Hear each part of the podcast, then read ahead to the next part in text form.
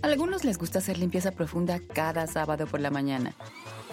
Yo prefiero hacer un poquito cada día y mantener las cosas frescas con Lysol. El limpiador desinfectante Brand New Day de Lysol limpia y elimina el 99.9% de virus y bacterias. Y puedes usarlo en superficies duras y no porosas de tu hogar con una fragancia que lleva a tus sentidos a un paraíso tropical. No solo limpies, limpia con Lysol.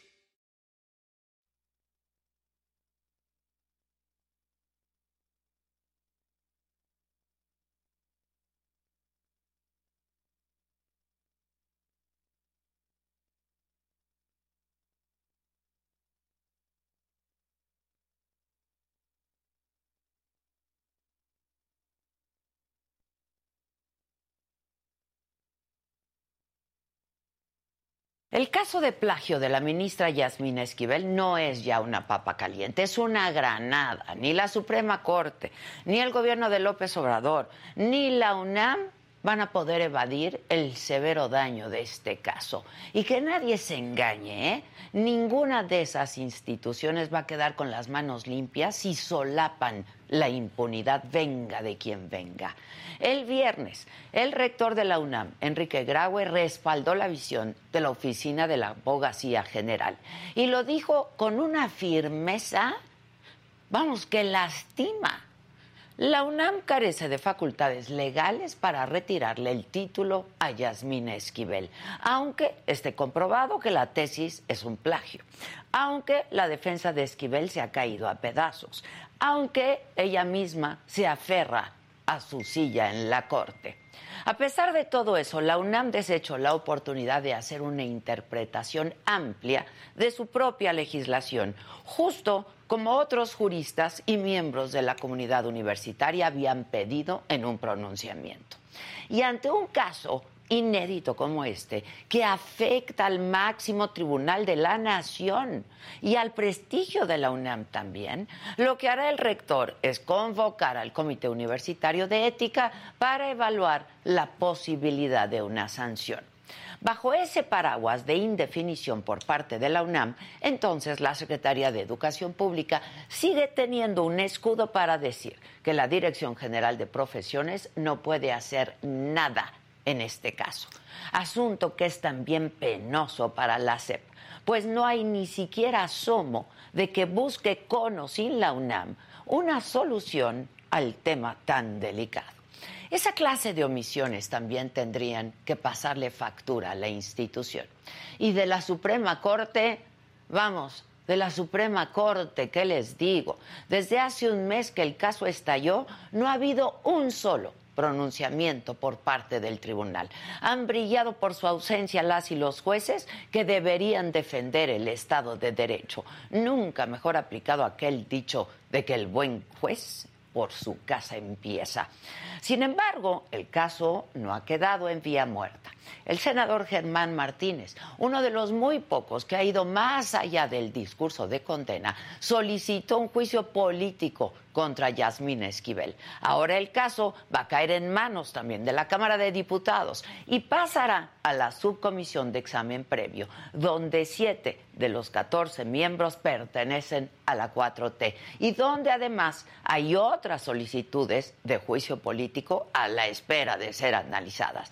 Pero debido a la importancia del caso, vamos, tendría que tratarse de un tema de máxima urgencia.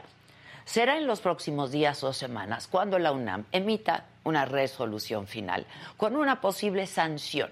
Y entonces ahí podríamos ver cómo responde la SEP, cómo responde la Suprema Corte. Pero mientras la ministra Esquivel siga en el cargo, el daño causado se volverá cada vez más profundo, porque cada voto que emita, cada discurso que enuncie, cada movimiento que haga, arrastrará la sombra del plagio. Ministra, y yo que pensaba que usted sabía lo que tenía que hacer. Yo soy Adela Micha.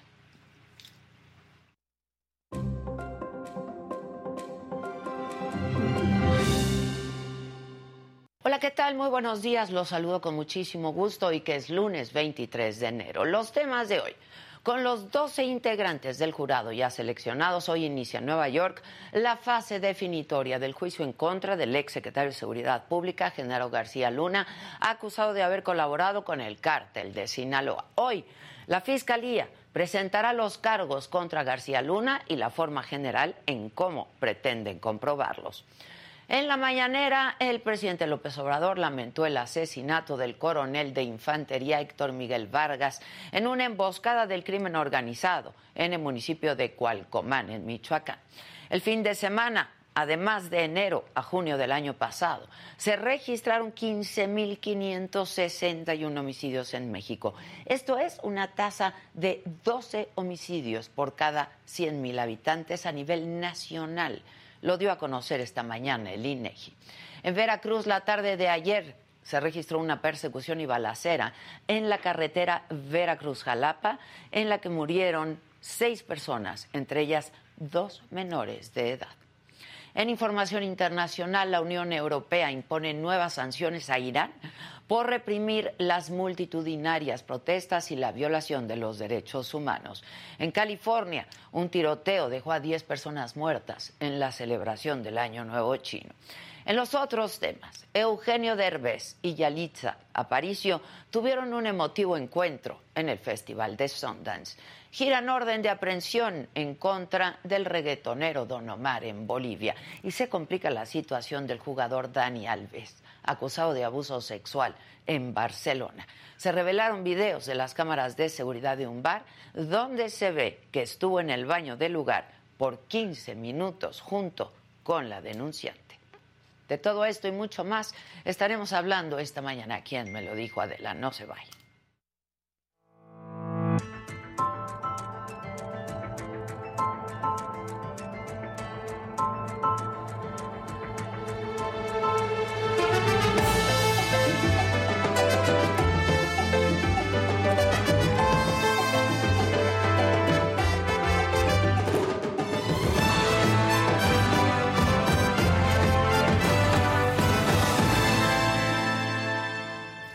Y sí, el viernes el rector Enrique Graue dio un mensaje en el que dijo que la Universidad Nacional Autónoma de México no está evadiendo su responsabilidad en el caso del plagio en la tesis de la ministra Yasmina Esquivel. Además, dijo el rector que van a seguir el proceso de investigación y se van a analizar las rutas para posibles sanciones. Esto es parte de lo que dijo y cómo lo dijo. Con determinación y libertad, y respetando siempre las normas que nos rigen, simultáneamente hemos estado analizando y estudiando las distintas alternativas y las consecuencias que pudieran darse como resultado de acciones sancionadoras adicionales. Cuando el debido proceso haya concluido, convocaré a la Comisión de Honor del Consejo Universitario para analizar en conjunto las diversas opciones y acciones que puedan eventualmente llevarse a cabo.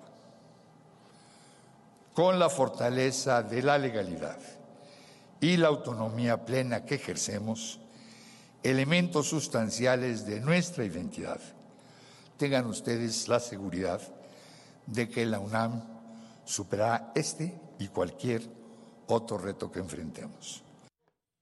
Bueno, y mientras tanto, el senador del Grupo Plural, Germán Martínez, presentó ante la Cámara de Diputados una solicitud para que se inicie un juicio político contra la ministra Yasmina Esquivel por el plagio de su tesis. Y precisamente hoy nos acompaña Germán Martínez. ¿Cómo estás, Germán? Muy bien, querida. ¿Te dieron un tecito o algo? No, aquí se atienden súper bien. Ah, café. Para despertar. Para despertar el lunes. Oye, ¿cómo estás? Bien, trabajando, Adela. Ya sé. Vamos. Oye, qué caso ¿no? Ya estuvo.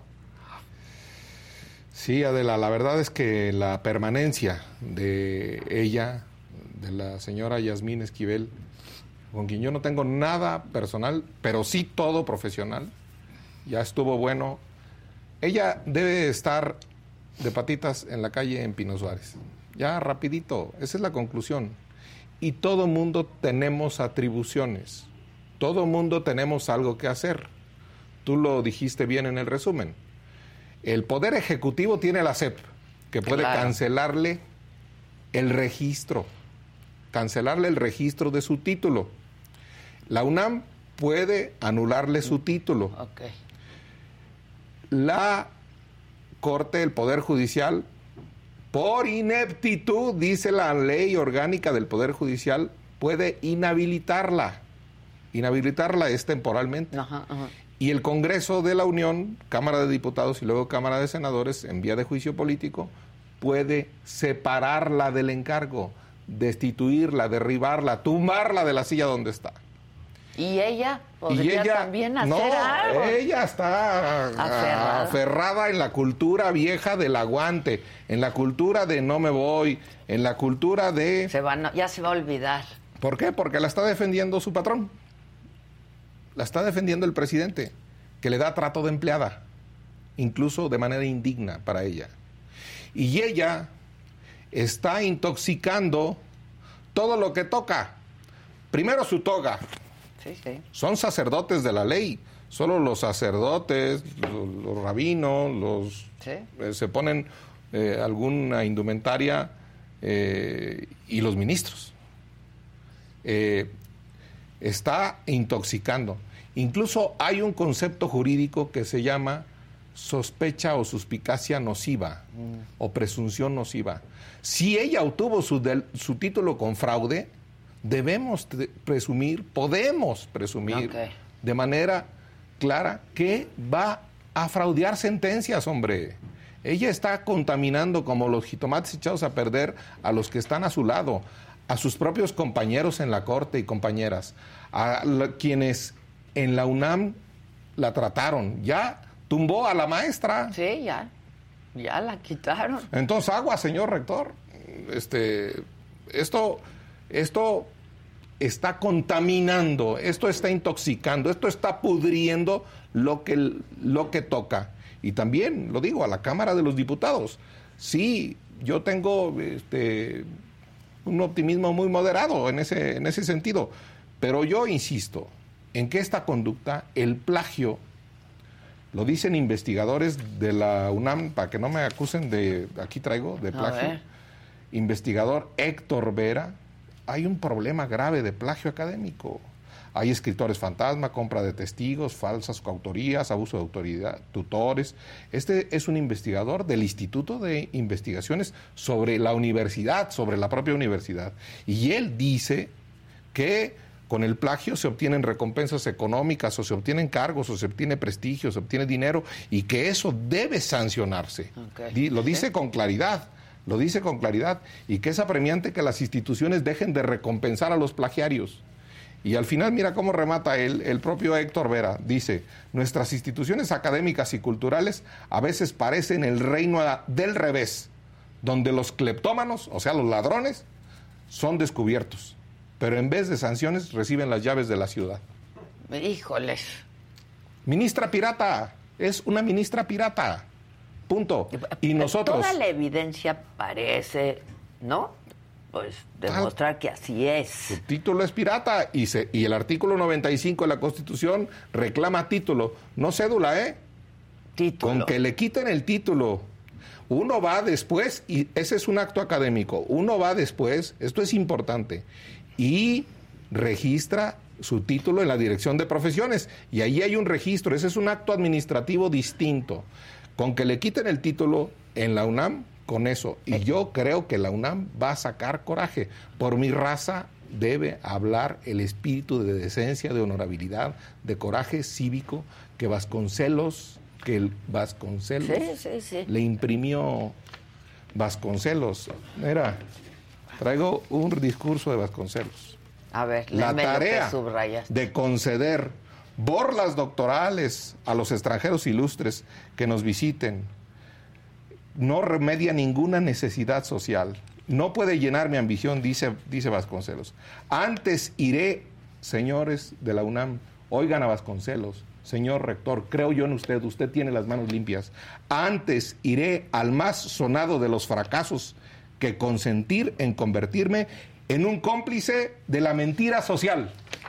Pues el día que tomó posesión de rector José Vasconcelos, el que dijo por mi raza hablará el espíritu, sí. El que le puso el escudo a la UNAM, el cóndor, el águila. ¿Por qué no lo ha hecho la UNAM? ¿Por qué no lo ha hecho? Porque yo creo, y si digo que creo en el rector es porque yo creo que lo quiere hacer bien y contundente y que la está quemando a fuego lento. Quiero ser optimista. Quiero ser optimista. Yo, segundo. Pero entonces sí tiene competencia la UNAM. Para mí, la ley orgánica de la UNAM dice que tiene, estas son palabras de la ley orgánica, no me dejará mentir nadie, plena capacidad jurídica.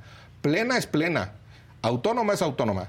Si da borlas, como dice Vasconcelos, o sea, ínfulas, gorros de doctor y grados y condecoraciones y profesores eméritos, y le ponen a una sala Jacinto Pallares y sala de la Micha, le pueden poner a una autónomamente, si lo dan eso, pues también pueden quitarlo académicamente. Con eso bastaría.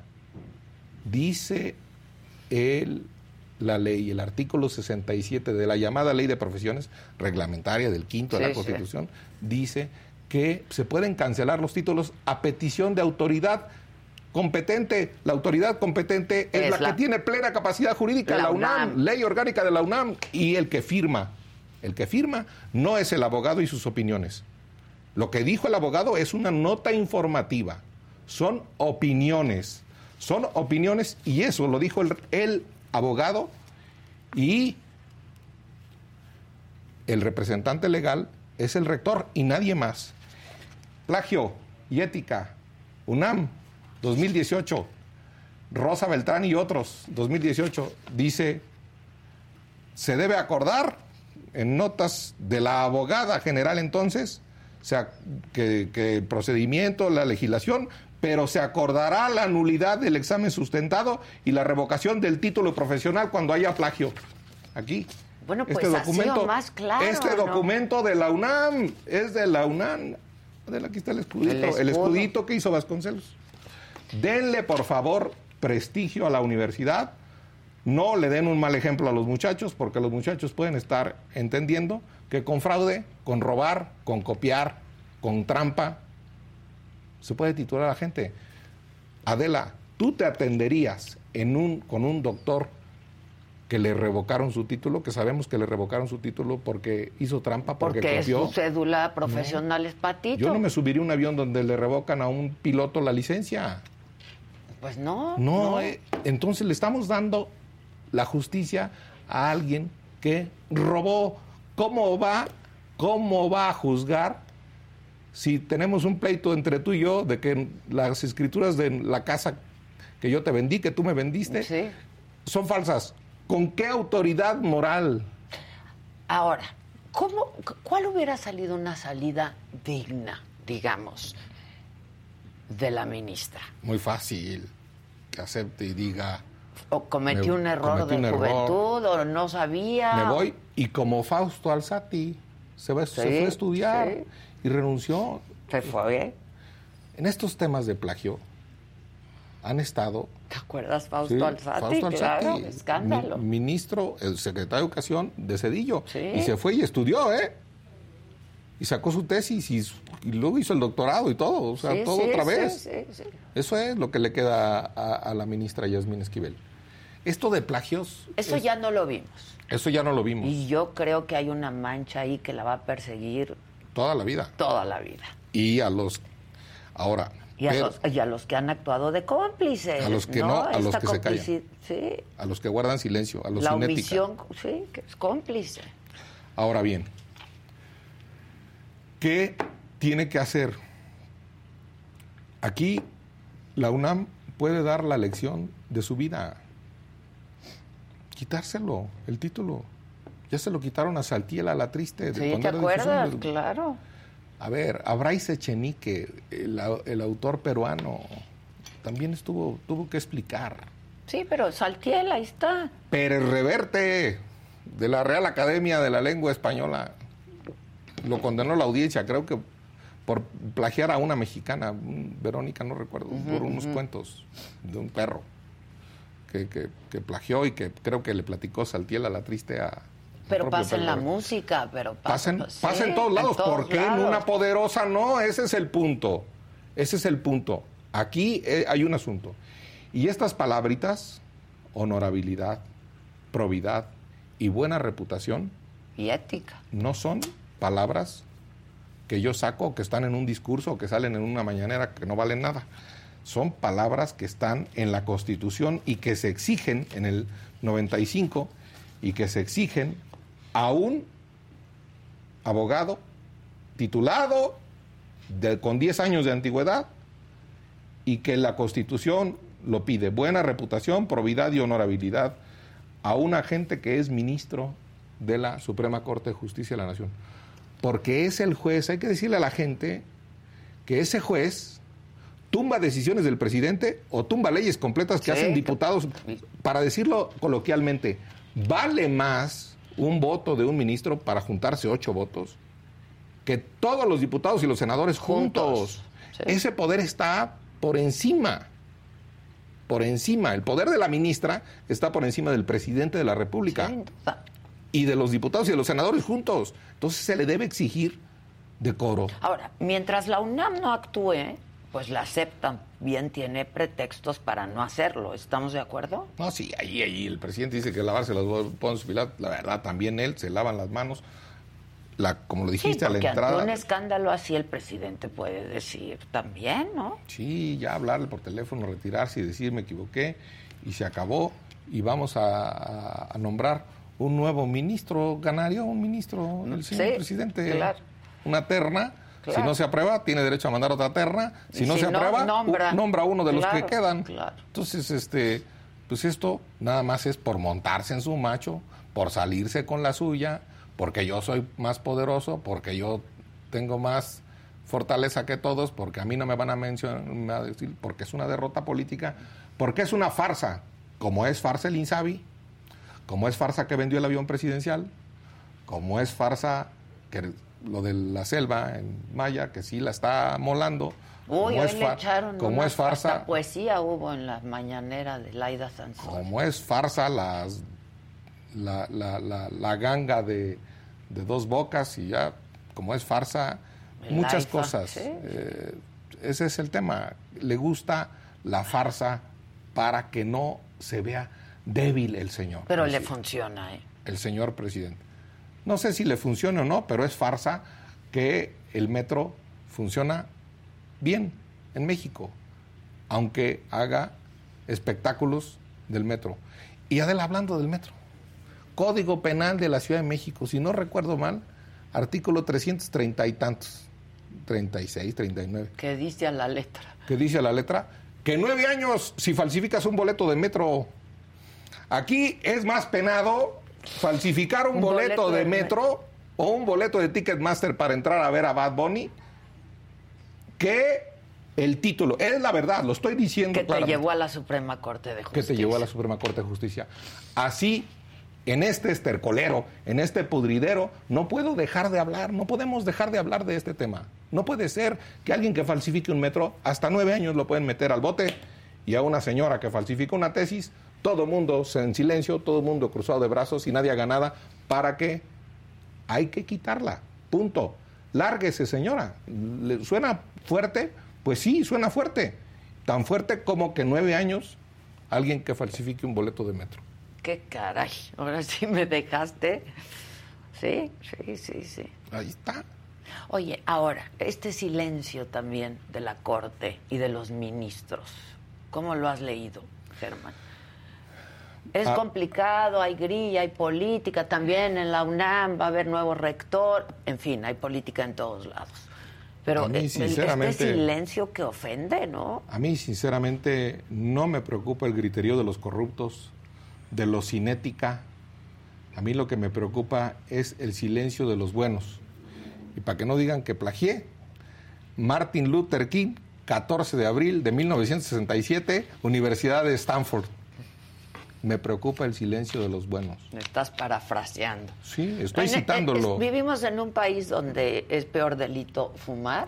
Sí, bueno, en la calle ya ahora creo que no se puede, ¿no? O sea, ¿Dónde fumas? Pero digo, no fumes tampoco, no es bueno. No es bueno, pero cada quien, soy una mujer ya de edad, ¿no? No. Yo decido qué quiero hacer con mi cuerpo. ¿Ya tienes credencial para votar con fotografía? Como para que me digan qué meterme o no. Yo creo en la autonomía de la voluntad de las personas. Yo en eso por supuesto que lo respeto. Por supuesto que respeto las preferencias religiosas, las preferencias sexuales, las preferencias ideológicas. No puede ser de otra manera. Por cierto, un comercial entre paréntesis. La primera iniciativa que se presentó en estos 6 años en el Senado, cuando iniciamos, la presentamos Malú, Micher y yo. Yo estaba en Morena, pero no le digas a nadie, ¿no? Para que Malú sigue ahí. Malú sigue ahí. Para que se atendiera a las personas del mismo sexo, cuando son parejas, no se les daban sus derechos completos en el IMSS. En el IMSS, claro. Se acaba de publicar la semana pasada. Sí. La firmamos. O sea, eso de las preferencias, en todos los órdenes, debe haber una autonomía libérrima de las personas para fumar, para no. Yo a favor de que se legalice la marihuana, a favor de eso. Entonces, regresando al punto de las autonomías colectivas, al presidente no le gustan las autonomías, ni las del INAI, ni las del INE, ni las de la COFEMER, ni las de... Sí, no, el ni Poder Judicial. Ni la Universidad Nacional Autónoma de México. Ese es un problema. Ese es un problema. Y sí, es de locos que se sancione fumar y no se sancione robar una tesis por una juez. Oye, ¿y cómo sería la ruta del juicio político? Es relativamente sencillo, el juicio político. El juicio político es, yo acuso en juicio a la señora ante la Cámara de los Diputados. Ya se mandó a la subcomisión, ya está enjuiciada ella ahorita, ya está enjuiciada, ya está dentro del asunto. Okay. Incluso llevé copias para que le corrieran traslado. ¿Eso qué es? Para que le manden una copia a la señora a Pino Suárez. Le notifiquen que está enjuiciada.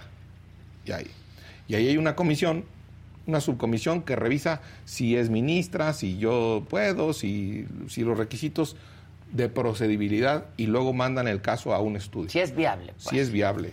Y la Cámara de los Diputados solo dice si es inocente o culpable. Punto. Si es inocente, ahí se muere el asunto. Con mayoría simple. Esto lo dice el artículo 110, aquí lo tengo. Mayoría simple. Pero una vez que dice que es culpable, pasan al Senado, y el Senado se erige en jurado de sentencia. Ya nada más es para sentenciar. Y sentenciamos entre 1 y 20 años de inhabilitación del cargo y su destitución. Inmediata. Y su destitución inmediata. Y de una vez lo digo yo soy parte acusadora. Yo no votaría en el Senado de la República. No puedes votar. No puedo votar porque yo la acusé. Okay. Por eso tampoco todo el grupo plural, y yo no invité a más senadores. Para que puedan votar porque, pero además también por ética. Si yo la acuso, yo ya la estoy enjuiciando. Claro, yo no esperaría pruebas. Da falta que la llamen a ella, la llaman a comparecer, ¿eh? Ella tiene que contestar. Se le manda su copia de todo lo que yo puse. Y todo lo que yo puse no es más que lo que ya sabemos todos, ¿eh? Incluidas sus mentiras que dijo el 2 de enero. Que se fue cayendo en la propia sede, cuando se eligió Norma Piña, que se fue cayendo una con otra. Y si hay duda, ok, respétenle su presunción de inocencia, pero mande la Cámara de Diputados llamar al rector, mande llamar, tiene plenísimas facultades, ya nomás faltaba que la Cámara de Diputados, a las maestras, llamen a los investigadores de la UNAM, llamen al notario, al que dijo, que le dijo, que no lo hizo, que no sé qué. Manden llamar al otro señor, al Edgar, el que fue el primero. El plagiado, sí. Y ya, y a la maestrilla. Sí, que ya, pobre, ya la corrieron. Sí, a ella ya la corrieron. Ah, con el pequeño, sí, con el débil, sí. Eso también lo dice Héctor Vera. Con el débil, cuando se obtiene un plagio, se van contra el débil. Y entonces, yo sinceramente, este es un asunto de honestidad, este es un asunto de integridad, este es un asunto más de la escuela, de la universidad, que de jueces.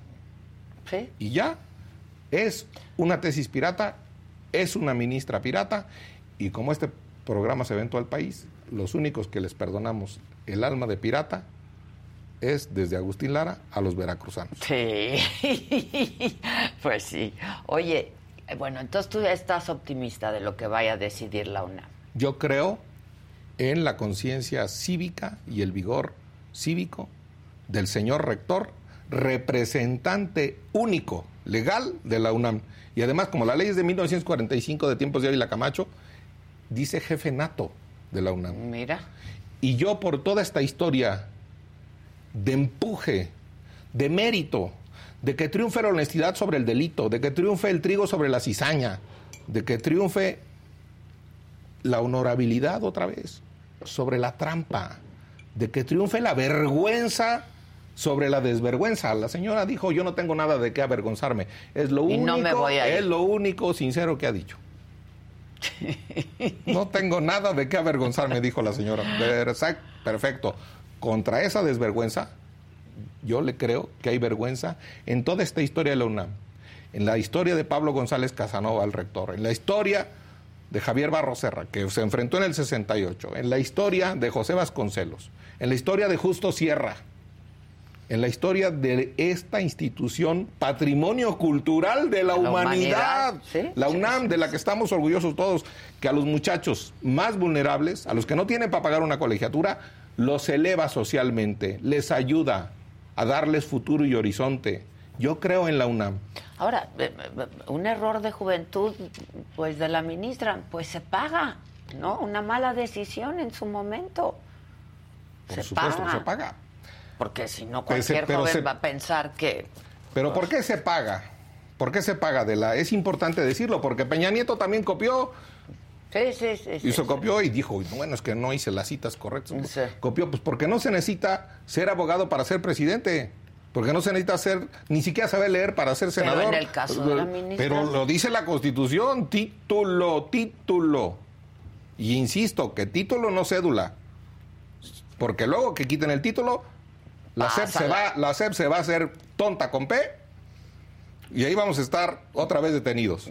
No, título, dice título la Constitución. Esto es importante. Por eso yo no creo en los trámites en la CEP. Ya. La CEP es un acto administrativo. El tema es un acto académico. Pues ojalá no se tomen mucho tiempo tampoco en la UNAM, ¿no? Y se resuelva este caso. Pues cuestión de ver estos documentos que te estoy señalando. Se los manda. El discurso de Vasconcelos cuando tomó posesión de la rectoría de la UNAM. Plagio y ética. O que consulten al señor Héctor Vera, investigador de la UNAM. O que consulten la ley de la UNAM que dice que tiene... Que la saben y la conocen. A lo mejor, como tú dices, es una estrategia que se está cocinando a fuego lento. Yo le creo, señor rector, no nos defraude. Ya nos defraudó el que está en Palacio Nacional, que no nos refraude el que está en el sexto piso de la torre de rectoría, que además... tiene atrás, vigilándole su conciencia, el cuadro de José Vasconcelos. Sí, de Vasconcelos, claro, en el despacho. En el despacho. Y de ahí se ve muy bonita, sí, claro, la UNAM y todo. Claro. Sí. Qué cosa. Oye, ¿viste a Monreal aquí? Claro que lo vi y déjame decirte, con un poco de alevosía, pero... Monreal ya quisiera la mitad de la defensa que hace López Obrador de Yasmina Esquivel. La cuarta parte de la defensa. No, Monreal es un gran político. Me gusta que desafía así. Pero como que Monreal ya se arregló, ya no. Yo le dije, ¿qué pactaste? Sí. No dijo nada. No, es un... jabón, es un pescado jabonoso. Sí, es un pescado jabonoso y sabe, pero pues una también sabe, ¿no? Sí, no, yo creo que cuando pudo haber sido presidente del Senado, que lo apoyaba la oposición, era el momento. Le dije, la Constitución dice, estaba el tema del Tratado de Libre Comercio, el TEMEC, sí, mejor dicho. TEMEC. No se puede enmendar.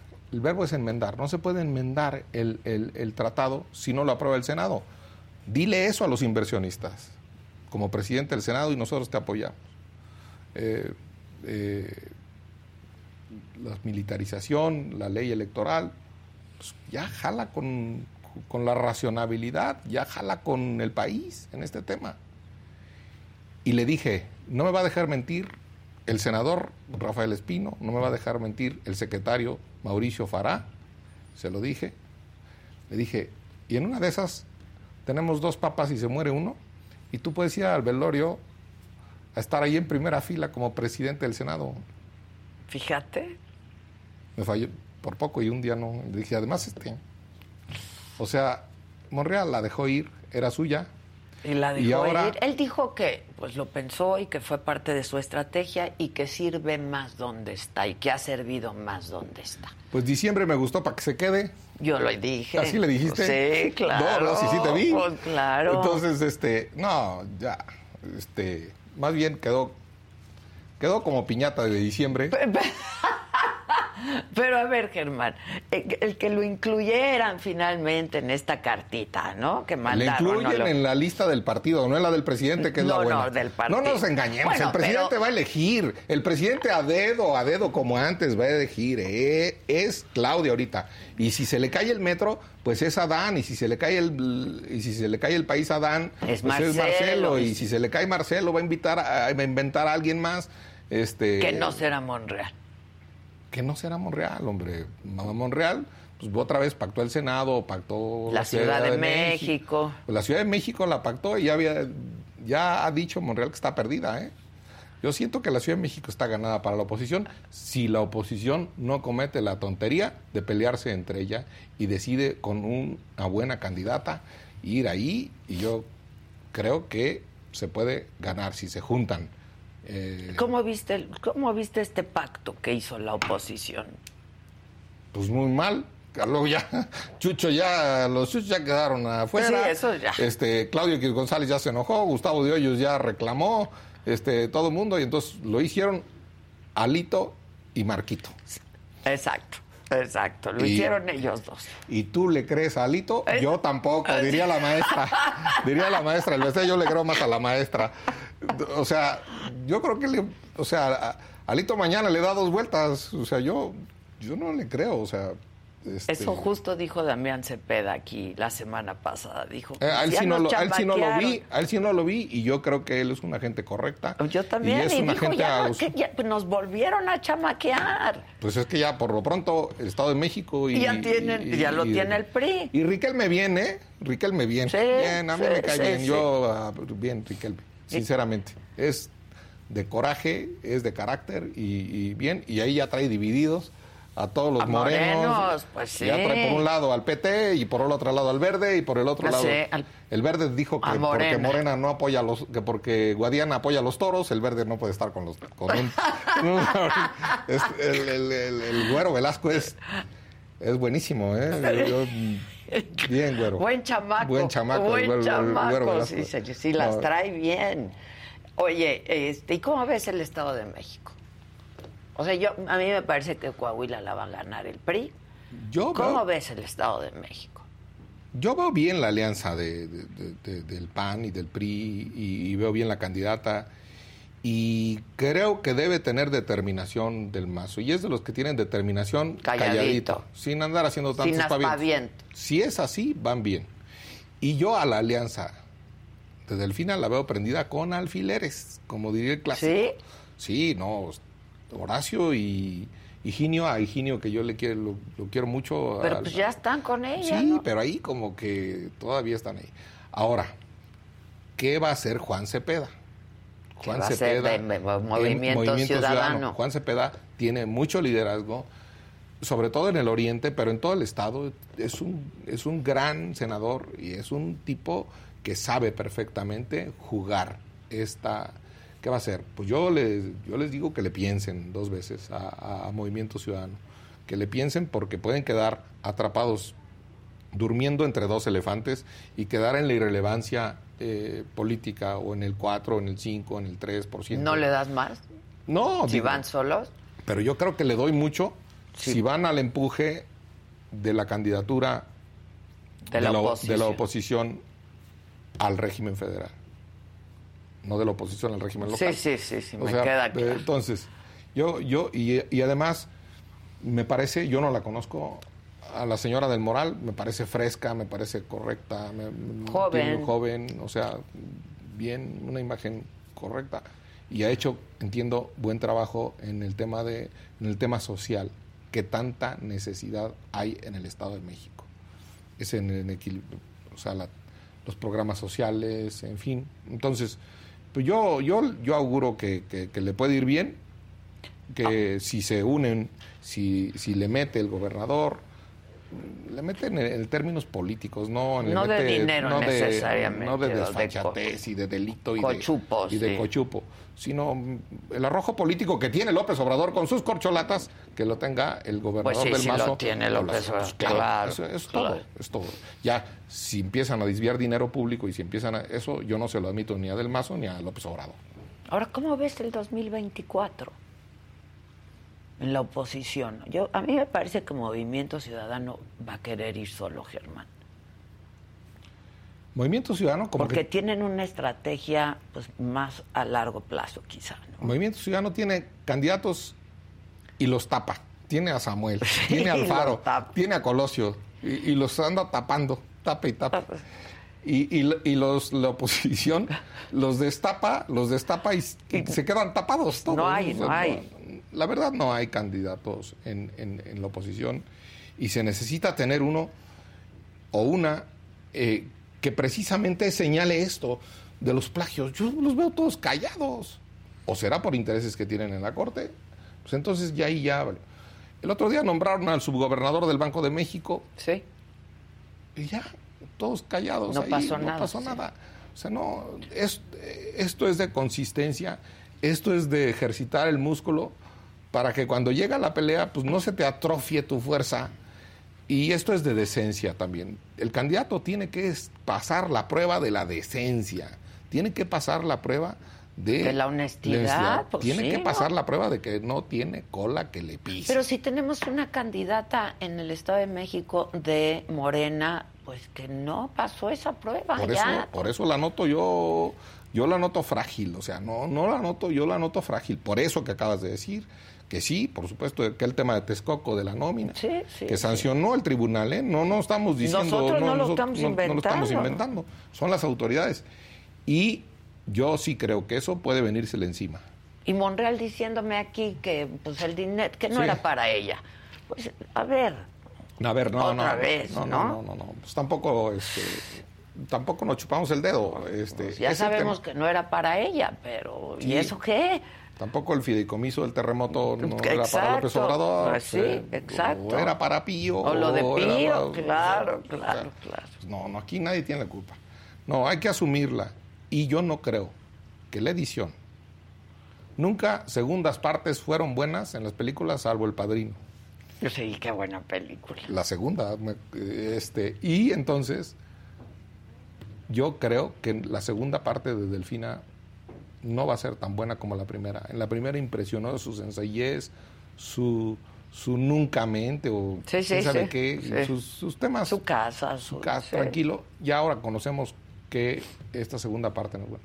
Pero en lo federal, yo, o se ponen de acuerdo bien los partidos y deciden pronto, o esto ya se acabó. Me estaba yo conversando con el encuestador del Financiero, que me parece un hombre muy inteligente y muy transparente.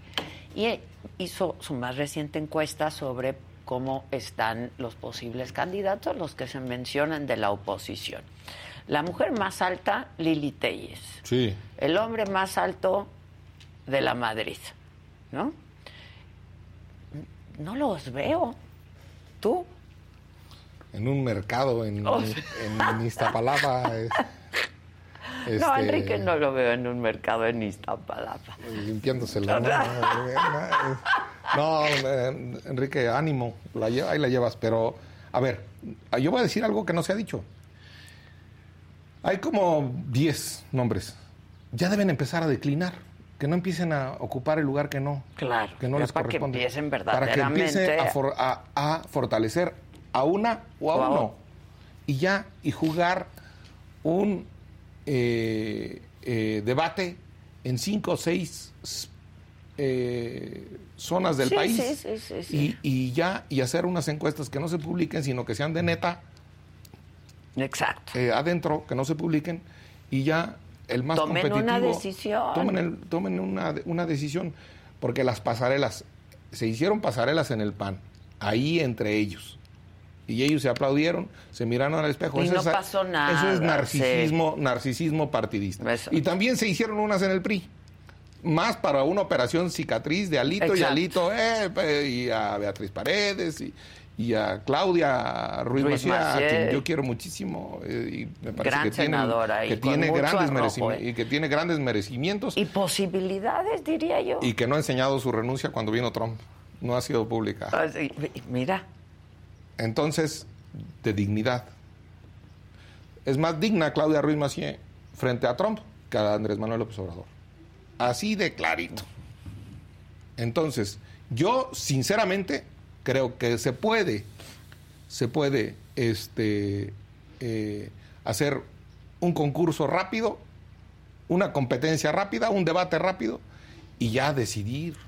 Ya, porque ¿sabes qué? Hay falta tiempo, pero cada vez menos. Entonces, sí. Y no está fácil crear un candidato competitivo, ¿no? Y la señora Claudia Sheinbaum, pues está como el metro, tirando aceite. Como dije yo, a un metro de la presidencia. A un metro de la presidencia. A un metro de la presidencia. Tirando aceite. Vinieron a rescatar esa candidatura 6,000 militares al metro. No les preocupa el riesgo de las personas que van en el metro. No. Les preocupa el riesgo de la persona que no viaja en metro, que se llama Claudia Sheinbaum. Entonces, como está tirando aceite, nadie está recogiendo ese aceite. Necesitamos recoger eso. La oposición tiene que recoger. Es una cosa de todos los países, sí, claro. No, pues es una cosa eso, que estamos... Para eso es la oposición. Claro. Y no es que son los buitres que... No. Nada. La oposición...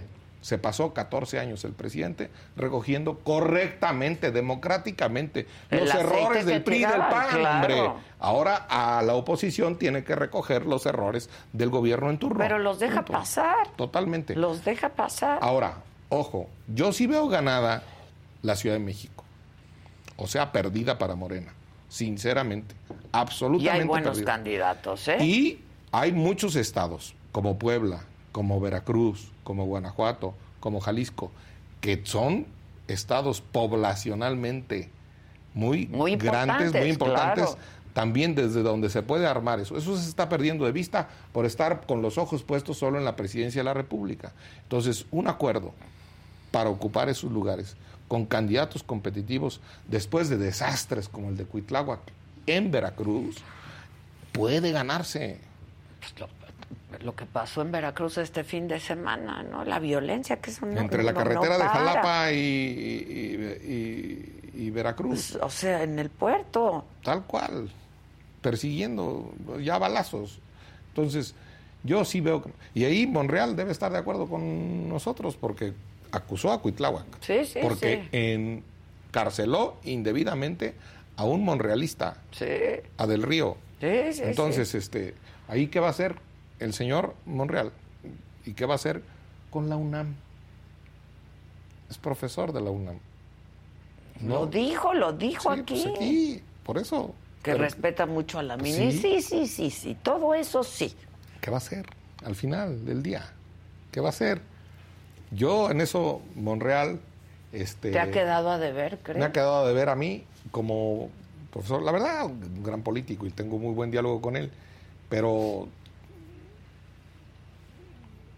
con más determinación, a esas alturas, ya sería candidato y le estarían dedicando todas las mañaneras. Andale. De la oposición. Y lo crecerían más todavía. Pues, claro. En fin. Oye, hablando de violencia, y tú eres muy cercano a Ciro Gómez Leiva, eres colaborador de él, y desde que pasó esto no hemos tocado este tema. ¿Cómo ves las investigaciones del caso y... Y pues esto que pasó me parece gravísimo, ¿no? Muy grave, Adela, lo digo aquí contigo, que para hacer periodismo en este país se requiere ser héroe, ponerte una capa de superhéroe, no lo digo en términos de chiste, lo digo en términos... Sí, claro. Se necesita ser héroe. Pues ha pasado en todos lados, ¿no? Se necesita ser héroe para ser periodista en este país. Entonces eso no está bien. Eso habla de una anormalidad democrática. Eso habla de un acoso, de una cizaña que desde Palacio Nacional se empuja contra quien piensa distinto. Todos los días. Y eso no está bien. Eso no es correcto. Segundo, lo de Ciro, pues qué bueno que no, qué bueno que fue fallido el atentado, la verdad. No me quiero ni imaginar lo que hubiera pasado. Yo lo quiero mucho y me parece que es un periodista que pues trata de equilibrar y de oír las voces, en fin. Y yo no veo por qué, y no veo el móvil de por qué lo trataron de matar. Hay las investigaciones que desde el principio se empezaron a hacer, yo creo que fueron correctas. Arrancó muy bien y luego se atascó a la hora del intelectual, uh-huh, y a la hora del móvil. Uh-huh, uh-huh. Y lo que veo muy mal y repudio con toda fuerza y con toda categoría es que ahora resulta que se sugieren autoatentados. Sí, no, bueno, esa ocurrencia que lastima, ¿eh? Eso, ahora resulta que Ciro mandó llamar a uno en una moto, sí, no, para no, que le balaceara. Y entonces eso no se debe mencionar ni por rellenar la mañanera, hombre. Creo que el presidente en esto está quedando de ver. Creo que Claudia Sheinbaum, parte de su candidatura depende de encontrar a los autores intelectuales, lo he dicho ahí, y creo que a la investigación arrancó muy bien. Que si arranca bien, termine bien. Omar García Harfuch, bien. El que sea expedita, ¿eh?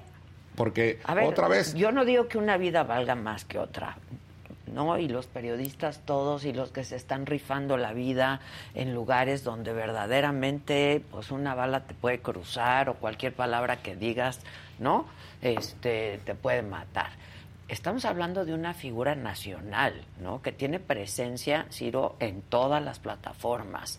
Es muy grave y muy delicado, ¿no? No solo eso.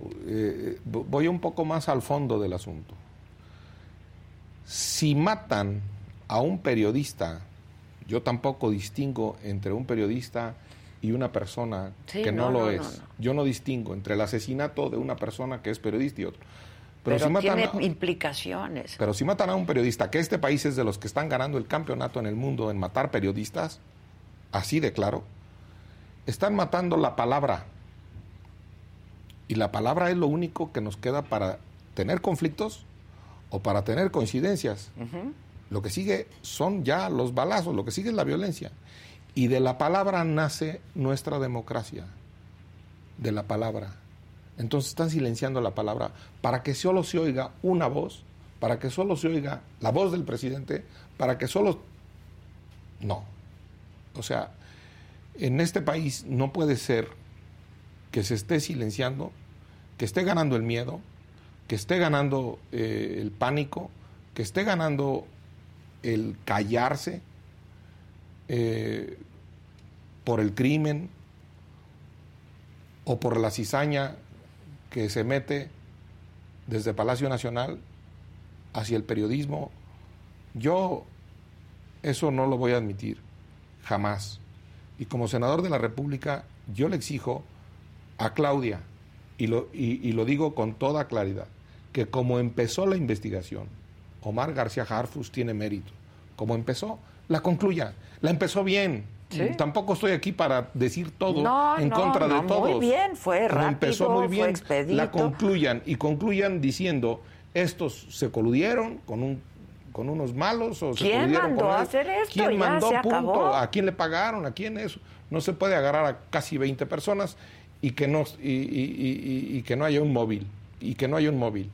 Entonces, yo, pero lo mismo digo de Ciro, como digo de la periodista de Tijuana, sí, de los de Sinaloa, de los de Zitácuaro, Michoacán, de los de Veracruz. De los de Veracruz o los de Morelos. Sí, sí. Entonces, ¿dónde están esas investigaciones?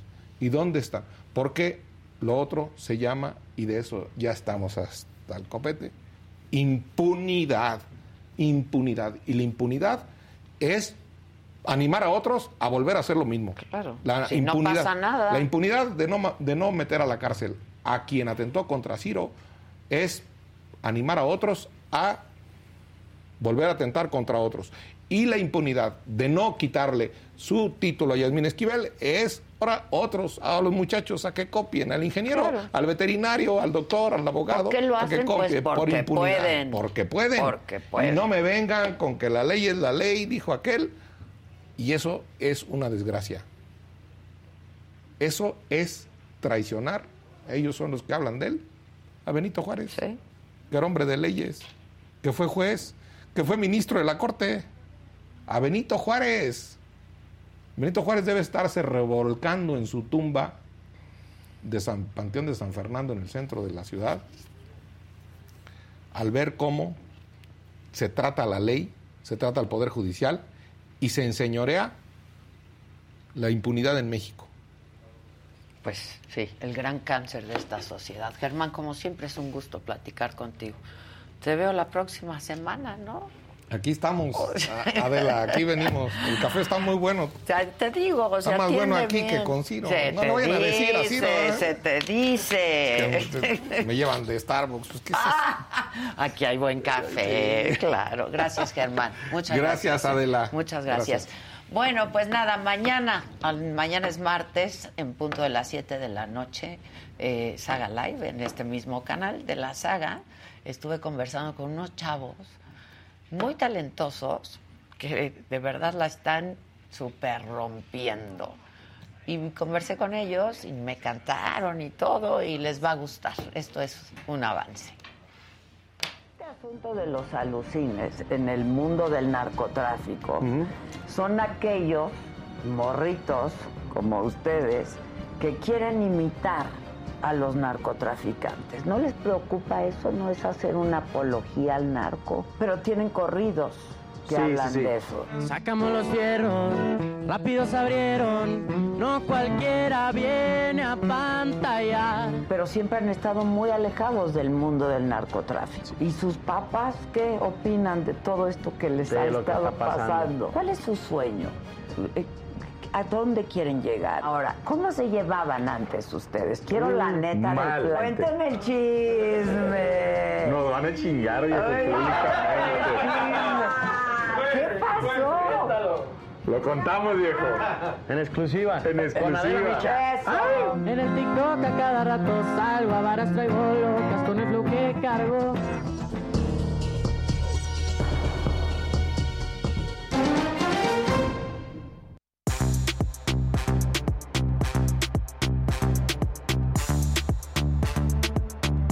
Buenos días. Buenos días. ¿Cómo estamos hoy? ¿Todo chido? Todo chido. Sigue siendo enero. Próximo lunes. Sigue siendo enero. Se ha hecho eterno. El lunes que entra también es enero todavía. Qué bueno, porque ya viene la quincena. Ah, sí, claro, sí, pero aquí me llega la cuenta regresiva. Hoy en la mañana me dijeron, ya va a ser quincena. Muchos ya vivimos aquí de los difíciles que está enero. ¿Cómo dicen que les fue? ¿Bien? Pues bien, todo chido, tranquilo. Los vi. Haciendo actividades al aire libre. Te vi paseando perros. Te vi paseando perros. Pues es que una va donde no cuesta. Vamos a un parque. ¿Dónde nos dejan? En el parque. Te compras unas frutitas. Unos chicharrones.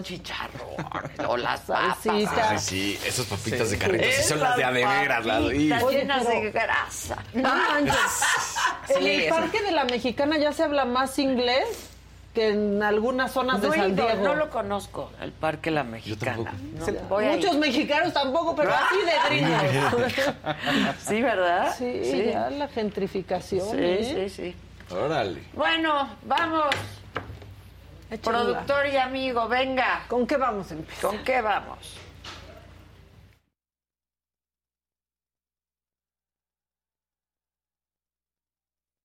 Aquí estamos en el país donde la gente más se enoja más si aparece una chica del metro. O sea, ¿qué tal estaban como enojados? Y ya apareció, pero ¿por qué desapareció? No, pues sí, porque desapareció. Pues qué bueno que apareció. Exacto. Qué bueno que apareció. Sí, qué mal que haya desaparecido. Qué mal, pero no jodan. O sea... Sí, o sea, enojados. Pero si solo fue su mamá... Pues lo que sea, qué bueno que apareció. No, o sí. Donde una señora pues tiene, digamos que ya está enfrentando su proceso en libertad porque se le cayeron unas aspas. Sí. A las vías, ¿no? Sí. Entonces ahí va a afirmar cada mes la señora que solo iba por cosas para su lavadora. Pero bueno, este es un macabrón en conjunto con Dani López Casarín, ¿no? Y antes de empezar... Porque ahorita me acordé, les quiero decir, bajen Rino, para donde vayan, Rino. Yo lo usé hasta en la mexicana. Yo ahorita que me fui a Nueva York, Rino. También lo usé. Rino. Pues sí. Uy, y si van a Cancún, porque está macabrón lo que les voy a decir, también tengan Rino. Pero ahorita les explico eso. Este es un macabrón en conjunto, digamos en equipo, en comunión. Como con somos, aquí fluye. Porque aquí ya no nos pirateamos las secciones. Ya no. Luego les contamos. No. Lo que pasó este fin de semana, fíjate que yo pensé que el Ayun solo la regaba en la cancha. Y no. No, digamos que... Tiene para dar y repartir. Exacto, sí, dices. Se diversificó mucho. No termina de cagarla en la cancha cuando dice, pues, ¿por qué no está bien? O sea... Aquí ya no la puedo cagar, ¿qué hago? ¿No? Sí. Bueno, resulta que de pronto de la nada unos videos que ni al caso, que ni benefician, que solo los perjudican a ellos porque ni a Adán Augusto le benefician ni le perjudican... Videos apoyando al secretario de gobierno de algunos futbolistas. ¿Por qué nos creen estúpidos, Casarín? No, la verdad es que... ¿Cuánto les dan? Nada, fue un amigo. Son amigos padres. Primero fue un amigo, luego fueron ellos, luego fueron un amigo que se los pidió. El amigo del amigo. O sea, una burla. Sí. Y además, escribieron a tres. ¿No? Como el verde. Sí. Aparte, la Jun todavía se enoja en redes sociales. Y dicen, ¿dónde menciono algún eslogan de campaña? Bueno, ¿creen que somos estúpidos? Sí, Augusto. No, o quieren ofenden nuestra inteligencia. Claro. Pero ofenden hasta la suya con tal de defenderse porque dicen... Oye, pues a nosotros nos piden muchos saludos diarios. ¿Qué vamos a saber? Idiotas, no saben cómo se llama el secretario de la nación. Que no se hagan. O sea, sí, en muchas ocasiones la ignorancia, pero por favor. No, bueno, sí, pero cuando estás hablando. Además, ¿a quiénes escogieron? Porque dos son el futbolista. Blanco sabe quién es el secretario de gobierno.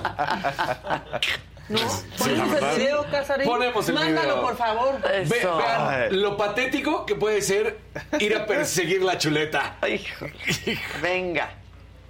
Secretario Adán, ¿cómo estás? Soy Giovanni Dos Santos y estoy muy a gusto con su amistad. Le mando un fuerte abrazo. Amigo Adán Augusto, te quiero mandar un fuerte abrazo. Desearte todo lo mejor para este año. Cuídate mucho, que vengan cosas muy fregonas. Adán Augusto, ¿cómo estás? Te mando un saludo. Siempre vamos a estar a gusto contigo. Tu amigo Braulio Luna, que estés muy bien. Ahora, está horrible. Algo positivo de esto, la gente dijo, ¡ay, Braulio Luna! Que se ve bien, ¿eh? Se ve bien. Pero estuvo hace un tiempo en Televisa como comentarista, analista, y luego pues ya vinieron estos cambios, pero además ¿qué no les pagan bien o qué? Pues yo pensaría que sí, no están tan a gusto. No están tan a gusto. Ese mensaje porque Giovanni está además casi fuera del fútbol.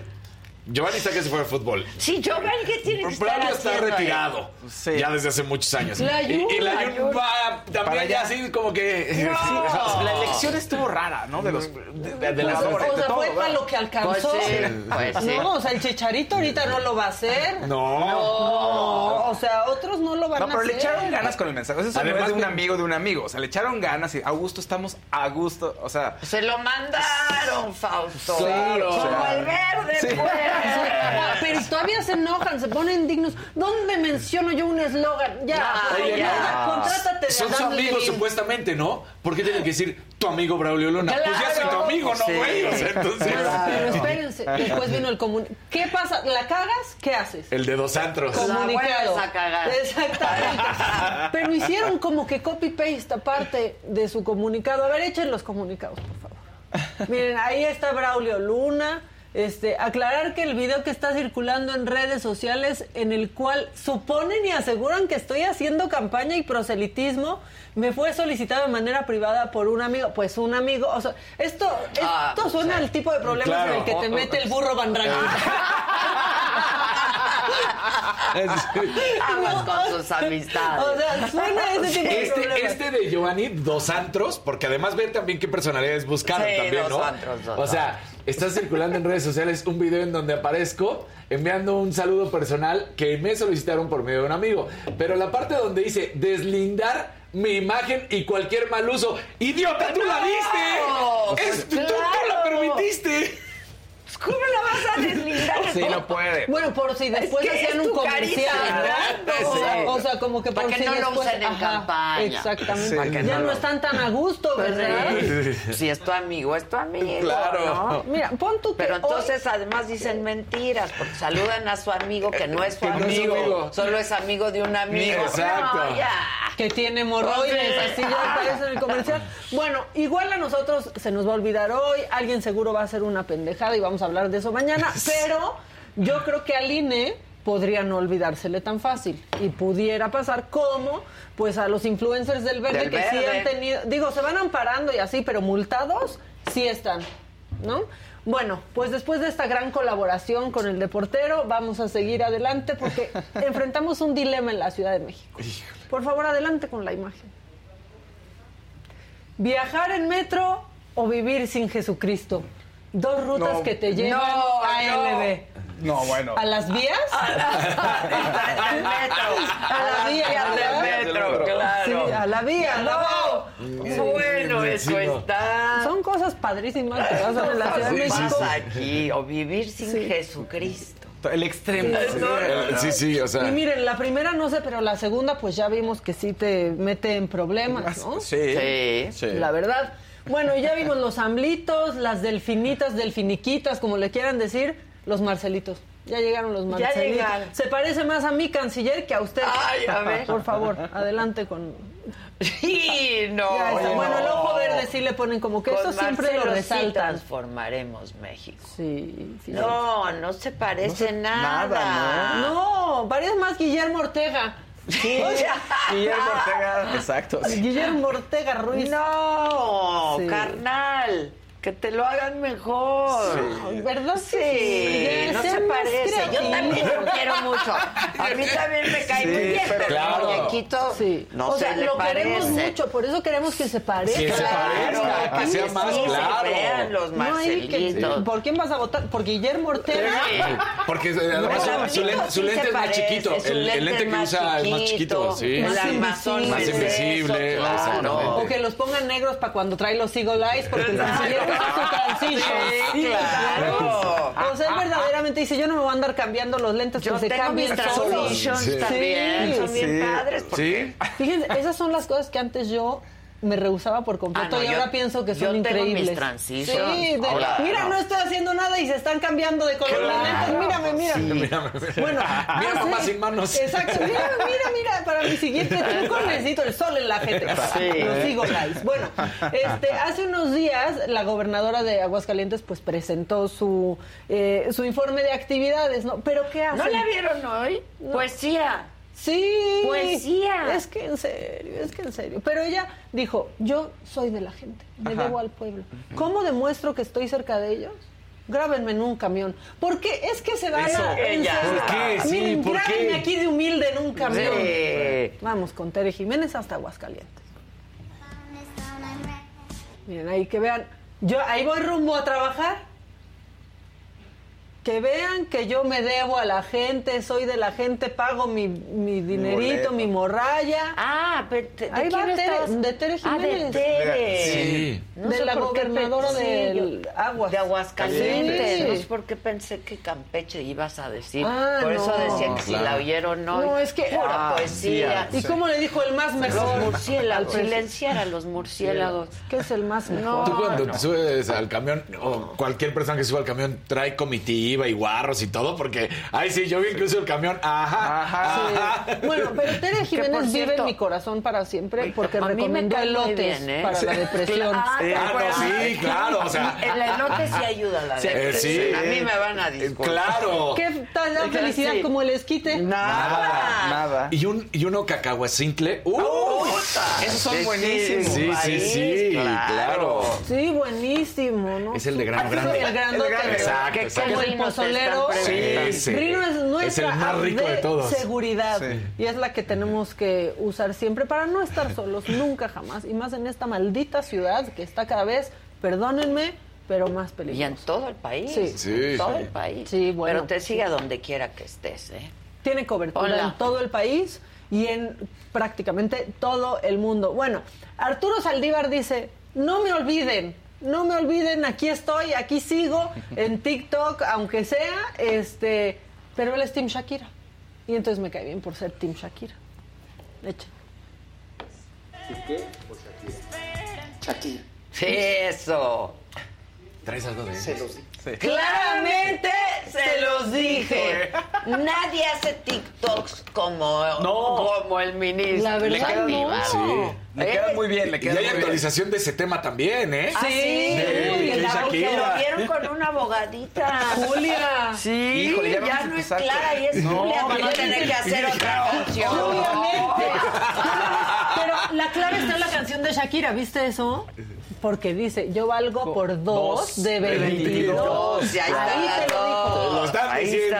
Para que no digan que no fue Sorora. Shakira le avisó a Clara que le andaban poniendo el cuerno. Pero eso ya parece segunda temporada, tercera. O sea, hay muchas cosas que pasan y pasan. Me da vida. Yo prefiero ver eso de lejos que estarlo viviendo. Por eso, en la cima. Pero no nos avisamos. Que siga Piqué. Y otra que ya le entró al TikTok. Ahorita vamos a hablar de eso, pero Olga Sánchez Cordero. Ministro, sí. En su TikTok. Yo le pregunté que quién manejaba sus redes. Y que le pase la tarjeta a Monreal y que empiece a trabajar para otros, entonces, hasta para Marcelo. O para Olga Sánchez Cordero, que dijo, pues, ¿qué es TikTok? Grábenme haciendo cosas, ¿no? Pero aquí sí está bueno el chisme, porque le contó a Regina Orozco qué pasó cuando le hizo su testamento a la autora, la compositora de Bésame. Consuelito, ¿vale? Está bueno el chisme, está bien hecho. Como notaria, registré el testamento de Consuelo Velázquez. Cuando terminó el testamento, me dijo, notaria, ¿cuántas veces?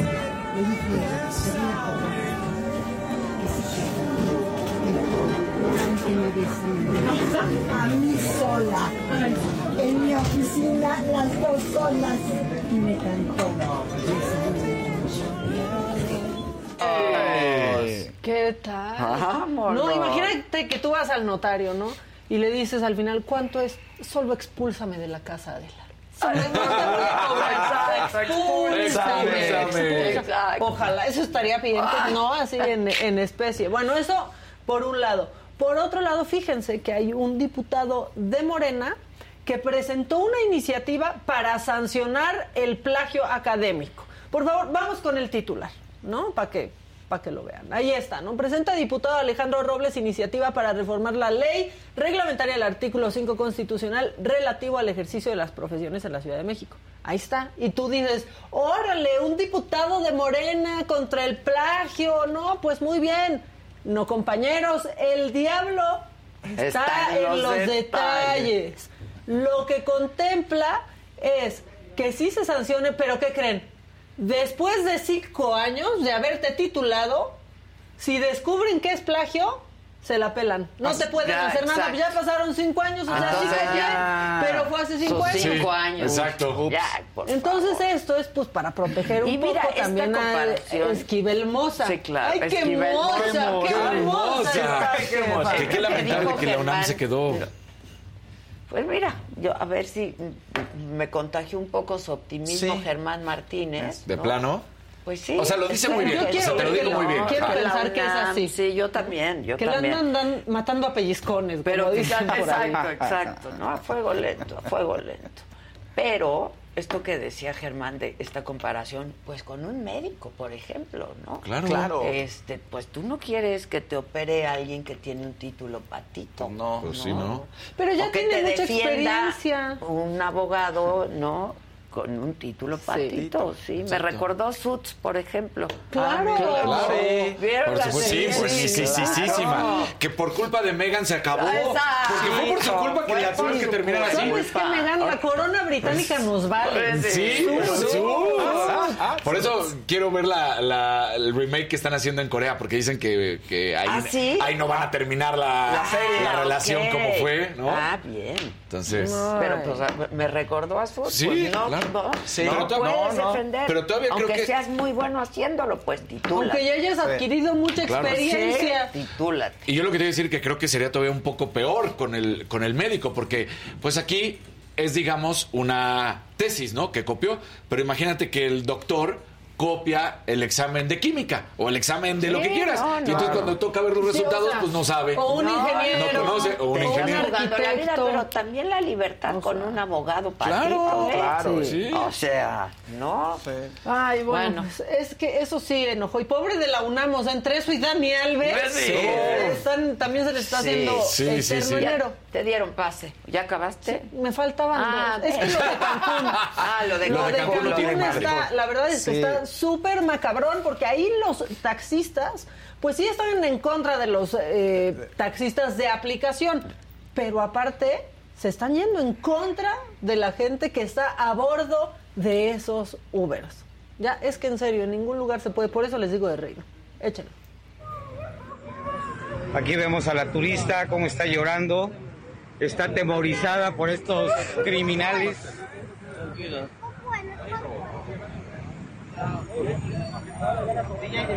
Aquí vemos cómo espantan al turismo estos señores. ¿Me permites hablar con la?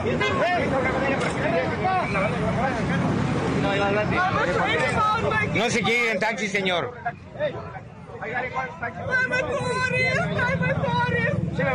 Aquí vemos que no se quiere ir en taxi, lo quieren obligar a irse en taxi. No entiendo qué pasa. O sea, es como clase que la quieren secuestrar. La verdadera mafia del poder. De verdad, podemos hablar lo que cobran los taxis en Cancún. Es una mentada de madre. O sea, hasta $300 lo que quieren encajar. Sí. ¿No? O sea, en lugar de concentrarse en un mejor servicio. Y luego la policía está ahí, no está haciendo nada. La mujer cargando un chamaco. Claro. La policía en ese momento debe haber dicho: ustedes se quedan aquí detenidos y tú, el del Uber, vete con esta familia, porque pobre, o sea, la desesperación, leyendo lo que pasa en nuestro país, sabiendo cómo están las cuestiones, y de repente ves estos tipejos, el taxista tratando de meterla, obligándola al taxi, pero dices, ¿qué les pasa? Nadie lo detiene. En serio. Nadie hace nada, claro. Y porque parece que yo los quiero hacer enojar antes de que acabe el macabrón, pues después de que el presidente habló de los derechos humanos y del Chapo, una madre buscadora de Sonora le dijo: presidente, perfecto, quiero que me trate igual que al Chapo. Y está fuerte el video. Vamos con eso. Quiero que el Chapo quiere mejores condiciones de vida y que quiere ver a sus hijos. Y que el presidente ha dicho que va a revisar el caso. Yo también quiero una mejor condición de vida y quiero ver a mis hijos. Y espero que el presidente también se preocupe por revisar mi caso. Porque tengo 7 años luchando incansablemente y suplicándole que nos ayude en la búsqueda de investigación de mis hijos, y al momento no tengo respuestas. Y no es nada contra el Chapo, no es nada contra el cártel, no es nada contra nadie. Es con el gobierno tan apático, insensible y burocrático que no nos toma en cuenta las familias de desaparecidos. Igual que el Chapo, exigimos ver a nuestros hijos y una mejor calidad de vida. Pues sí, ¿no? Está fuerte. La mención en la mañanera, que le ponga atención el presidente a su caso. Híjole. Sí. Les dije que los iba a hacer encabronar, pero ya somos 12,584 enojados. Ándale, ¿y cuántos likes? Pongan. Y 1,600 likes. No, oigan, ¿Qué es esa disparidad? No, ¿qué es esa disparidad? No se parecen nuestros lentes, ¿no? ¿O no? Sí, tantito sí, pero se dan un aire, sí. Un poquito, pero son diferentes. Es que los míos son más redondos. Sí. Un poquito más claros. Ay, me veo Límpiale. Se escucha borroso. Sí. Pero sí. Bueno, pues el que sigue, por favor.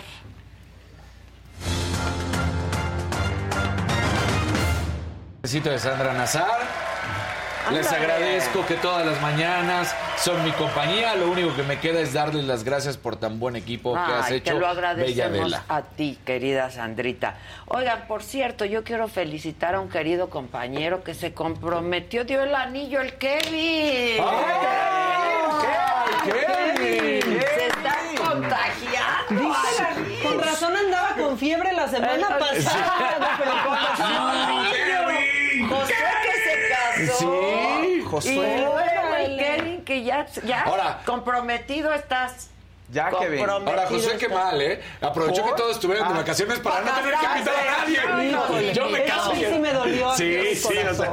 Ay, no. A mí me dio gusto y alegría. A mí me sorprendió. Enseñó las fotos. Claro, no, yo ya sabía todo. Y se veían bien guapos, ¿viste? Bien guapos que se veían. Y luego, pues, ya contagió al Kevin. Sí. ¿Y quién más? Siguió Oscar, aunque no lo vemos, lo sentimos.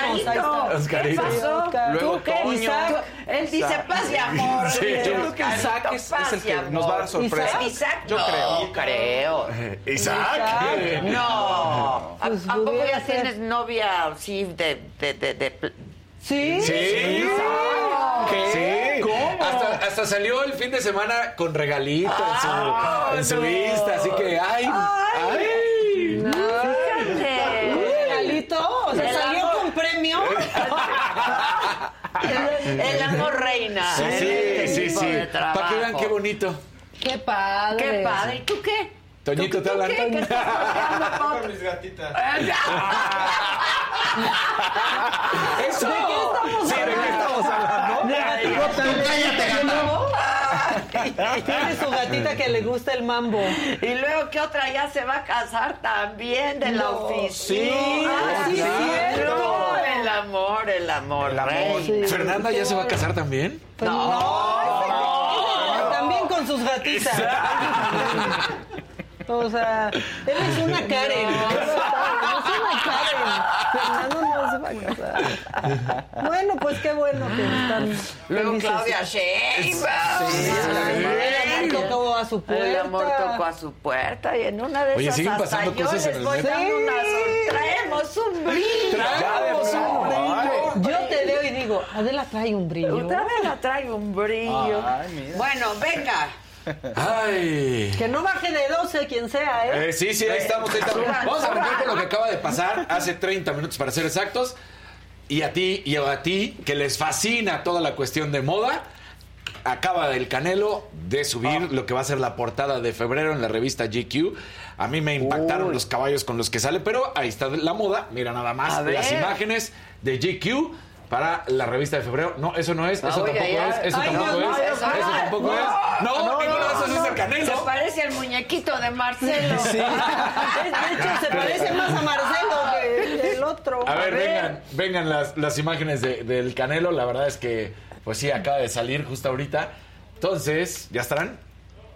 Ok, bueno, es la portada de la revista GQ para el mes de febrero. Hay fotos en blanco y negro. ¡Cámbienlas! Sale con unos caballos y la crin de los caballos está impresionante. No, se ve que tiene, pero de a de veras, esos caballos pura percherones. Híjole. Bueno, es lo que yo... Lo que se ve. Exactamente. Lo que se ve no se juzga. Sí. Mira, ahí está desde la ropa, ¿no? Cómo sale justamente el Canelo. Ahí está en la portada. Y entonces... Le queda el look al Canelo. ¿Cómo lo ves? Sí, el vaquero Malboro, pero pues que ya no existe. Exacto. El vaquero Malboro, entonces, porque ya es ilegal. Trae su chamarrita espectacular. Entonces, bien por el... Mírala, ahí está el Canelo. Este está muy así de vaquero. Sí.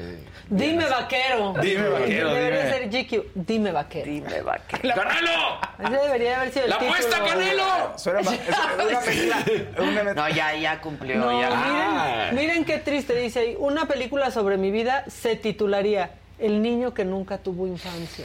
Porque recordemos que vendía paletas. Sí, claro. Trabajaba desde chiquitito. Que luego, pues también salió. ¡Vámonos! Buen chamarrón. ¿Qué tal, eh? Se ve muy retro ese outfit. Está bien padre esa chamarra, Maca. Sí. Yo les dije. Sí. Y el pantalón como que también se ve que está padre, ¿eh?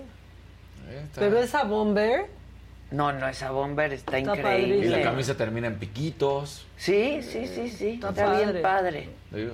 Mira, ahí está. Muy bien. No sé si ya estarán las más fotos. Listo y si no, para ya ordeñar no sé. Una vaca. Para lazar y para... Bueno, pues Maca dio el pase hace ratito. Muy, muy macabrón lo que está pasando en la UNAM, ahora en los Pumas. A ver, me parece que lo decíamos, ¿no? Justamente cuando sucede que detienen a Dani Alves, que tenía que haber un pronunciamiento por parte de la UNAM, sale Leopoldo Silva, el presidente de los Pumas, e inmediatamente separa a Dani Alves, rescinden el contrato. Podría darse dos situaciones para decir, bueno, me parece que ya lo están juzgando. Yo decía, bueno, pues que se pronuncien, que digan algo, pero rescinden el contrato como decir, pues él es el culpable y tampoco hay que llegar a eso. Sin embargo, parece ser que les dio la razón, porque resulta que cuando detienen a Dani Alves y lo mandan a la cárcel, que es lo que sucede con el brasileño, que ahorita está justamente en la cárcel, que cae en contradicción de declaraciones, y aquí viene el problema. Resulta que no reconoce, primero, haber conocido a esta chava. Después los videos de la discoteca, sí se muestra que Dani Alves se va 15 minutos. 15 minutos. Termina diciendo que, bueno, que sí conoce a la chava. O sea, primero era no sé. Luego sí conozco a la chava. Y luego sí tuvimos relaciones, pero fueron consensuadas. Y no lo quise decir por dos razones. La por primera... respeto a ella. Okay. Primero sí, por respeto a mi mujer, para no demostrarle infidelidad. Okay. Y no quería demostrar que había sido infiel. Y la segunda, por respeto a ella, para que pues no le cayera tanta prensa y estuviera. Entonces dices, o sea, si en algún momento existía la duda de vamos a ver, ya no. Pues ya con tanta mentira dices, pues todo se va del lado de la víctima, es la realidad con tantas mentiras. Porque luego hay un elemento extra. Resulta que hubo, pues los juntaron, se pusieron a platicar. Dani Alves quiso hacer un acuerdo económico y la víctima dice, no, yo creo que te pudras en la cárcel. Palabras textuales. Entonces, cuando pasa eso es porque pues estás enojado, porque de seguro sí recibiste un daño. Entonces sí dices, no, nada de acuerdo económico. Así no. Se habla que además cuando estaba hablando con la jueza, que fueron tantas cosas que le dicen, Dani Alves, ¿cuánto ganas? Y que él dijo 300,000 euros al año. Y que la jueza le dice, será al mes, ¿no? O sea, tampoco me vengas a tratar de mentir. ¿Quién eres? ¿Qué tal, o sea, que dijo que con respeto a su mujer no lo dijo? Pues no, por respeto no lo hace. No lo haga. Exactamente, ¿no? Se está como lo de Piqué y Shakira. No. Sí, pues no lo hace. Sí. Entonces, y me parece que quien sí está sufriendo, en este caso, y saca un comunicado, es la esposa. La esposa. Porque la esposa termina diciendo, pido por favor en estos momentos que se respete mi intimidad a los medios de comunicación que están afuera de mi casa, que respeten mi privacidad. Mi madre ha fallecido hace una semana. Hijo. Apenas he empezado a asumir que ella ya no está como para que me atormenten con la situación de mi marido. He perdido los únicos dos pilares de mi vida. No, pues es que ya, no, en ese momento ya se acabó pues, todo para ella. Ya, o sea, qué suerte. Daniel Luis puede estar de 1 a 7 años de cárcel. Vamos a ver en qué termina esto. Se le movió el piso horrible. O sea, está... Por una mala a ella. Sí, no, pues por un delito. Claro. O sea, como lo dijimos, si es que termina en la cárcel, pues no importa que sea quien sea, esto se debe de juzgar y llegar a la resolución final que debe ser cárcel si lo hizo. Se tiene que seguir con el proceso y demostrar que sí lo hizo. Ahorita, ¿qué sucedió? Que cayó en contradicción de declaraciones, que le mintió a la jueza, y que termina utilizando a la esposa y a la misma víctima como excusa. Defensa. Pues dices, no. Entonces, ahí las llevas las de perder la entrada. Victimizando a las dos. Exactamente. Porque las dos son víctimas. Sí. Una, pues, es que... su vida, y la otra, pues, una agresión, ¿no? Claro, tal cual. Entonces dices, pues... Este video de 15 minutos... Es del antro donde estaban. ¿En el baño? No, en el baño no, sino en la zona VIP. Dicen... que, bueno, en el video se ve que hay una puerta. Ahí sí no sé qué hay atrás, pero dicen que atrás de esa puerta está el baño VIP de esa zona VIP. Entonces, que sí desaparecen, o sea, que se ve que la jala. No la jala, la lleva normal. Lleva. O sea, y ahí sí se ve que la chava va caminando. En ningún momento se ve un forcejeo, ni un jaloneo, nada. O sea, se ve que los dos entran tranquilos, pasan esa puerta. Hasta ahí se ven bien. Están 15 minutos, sale Dani Alves primero y luego sale ella.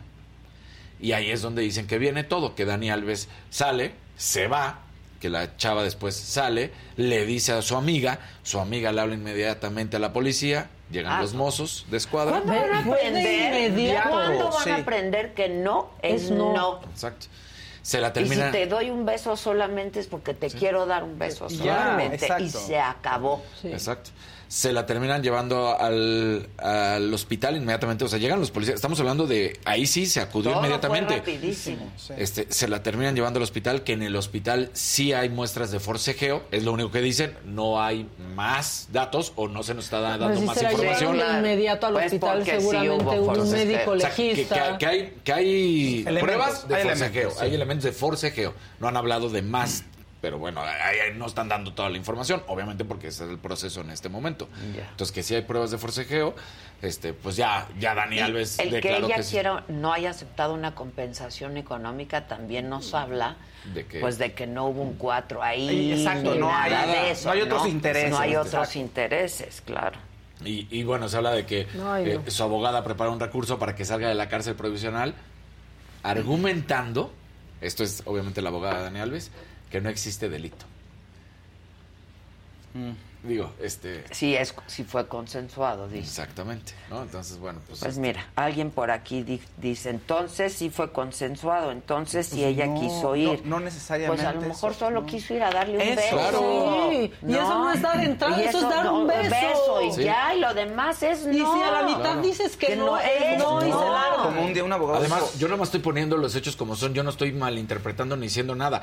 Puede ser que hasta le haya dicho, ven, te acompaño al baño. Y por eso ella va muy tranquila. O se arrepintió, a lo mejor, ¿sabes qué? No quiero ya, pues punto. Sí, ¿qué ibas a decir? Creo que un abogado alguna vez me dijo, mira, incluso si tú vas y pagas por sexo con alguien, si ella en el momento te dice, oye, ¿sabes qué? Ya pagas, pero no quiero hacer esto, no te da derecho a seguir adelante en ningún momento. Exacto. Claro. Ni en casos de ese tipo, en casos extremos, no te da derecho a seguir. Sí, estoy de acuerdo. Punto. Bueno, y entonces los Pumas inmediatamente salen después y salen con este comunicado. Con motivo, bueno, más que nada, fue una conferencia de prensa, pero esto es lo que dice Leopoldo Siva. Con motivo de la información del proceso legal que enfrenta el jugador Dani Alves y por el cual se encuentra detenido en España, hemos determinado lo siguiente. El Club Universidad Nacional ha tomado la decisión de rescindir con causa justificada el contrato laboral con el jugador Dani Alves a partir de este día. Y esto sí lo aplaudo. Como decía, al principio me parecía que pues espérate, deja que vaya el proceso. Sí. Pero ya después de esto dices, no, qué bueno que lo hicieron y aplaudes, porque si nos vamos a lo que hizo en su momento el América con Renato Ibarra, híjole, ahí fue... Sí. No, porque todavía fue más grave, porque ahí estaba la esposa, lo detuvieron, la esposa levantó, después la esposa se echó para atrás, pero estaba todo.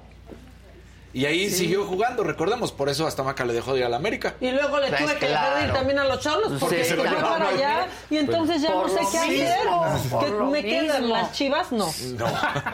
¿Los Pumas? Te dijimos también. No, esperen, hasta ver qué va a pasar con la moza. Pero va a pasar bien, y entonces le vas a tener... moza! Hay que irle a los Pumas. Va a pasar bien, yo también confío en el rector. Sí. Oye, estaba muy firme. Sí, ¿cómo no los voy a querer? Sí, claro. Digo, como bien dices, Germán dio una buena esperanza. Sí, exacto. ¿No? Pero si nos íbamos con lo puro que dices... Vamos a ver qué pasa. Exacto. Vamos a darles el beneficio de la duda.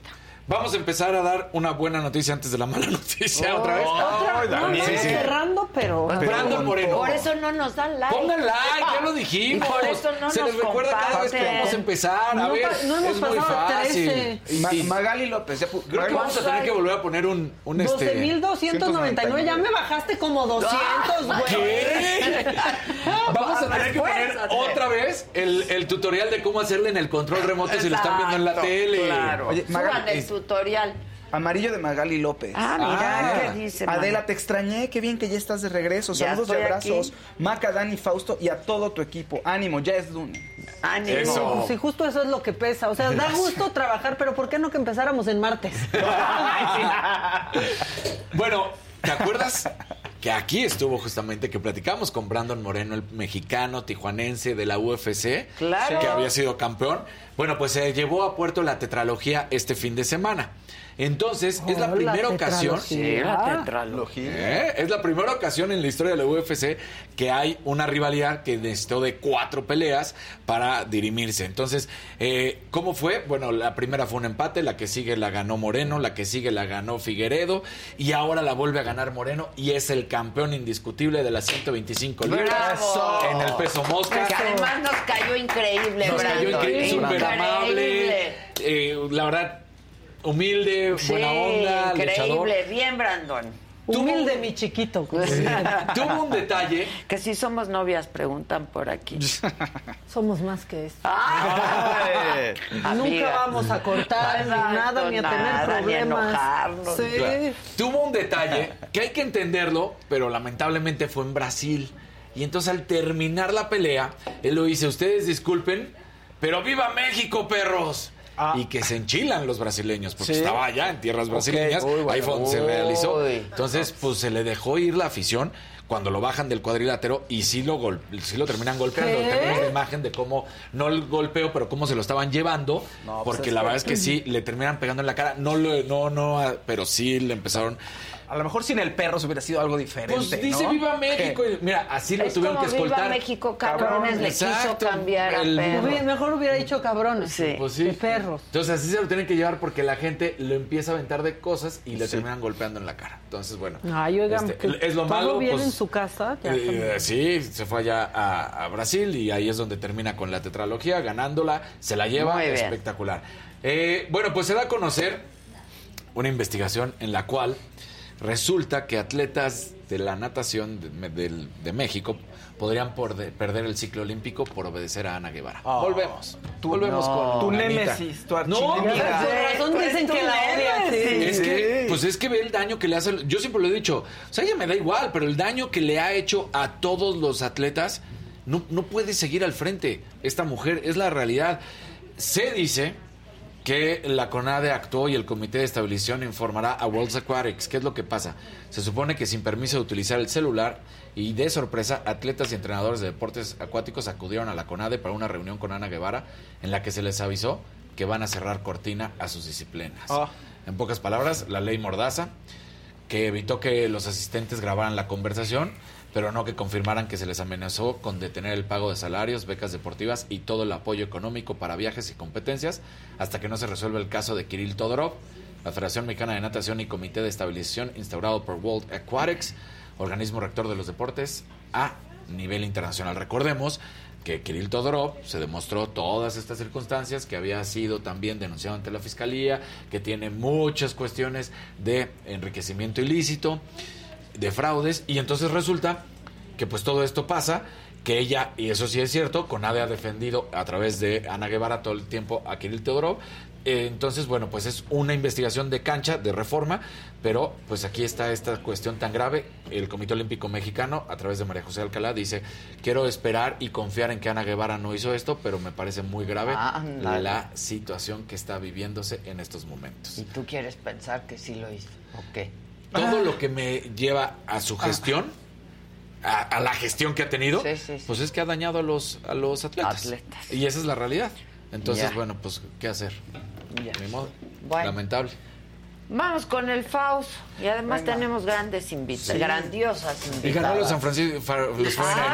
¿Qué tal estuvo el partido? Muy bueno, muy bueno. A muchos no les hubiera gustado porque hubieran esperado muchos resultados, pero era la defensa número 1 contra la defensa número 2.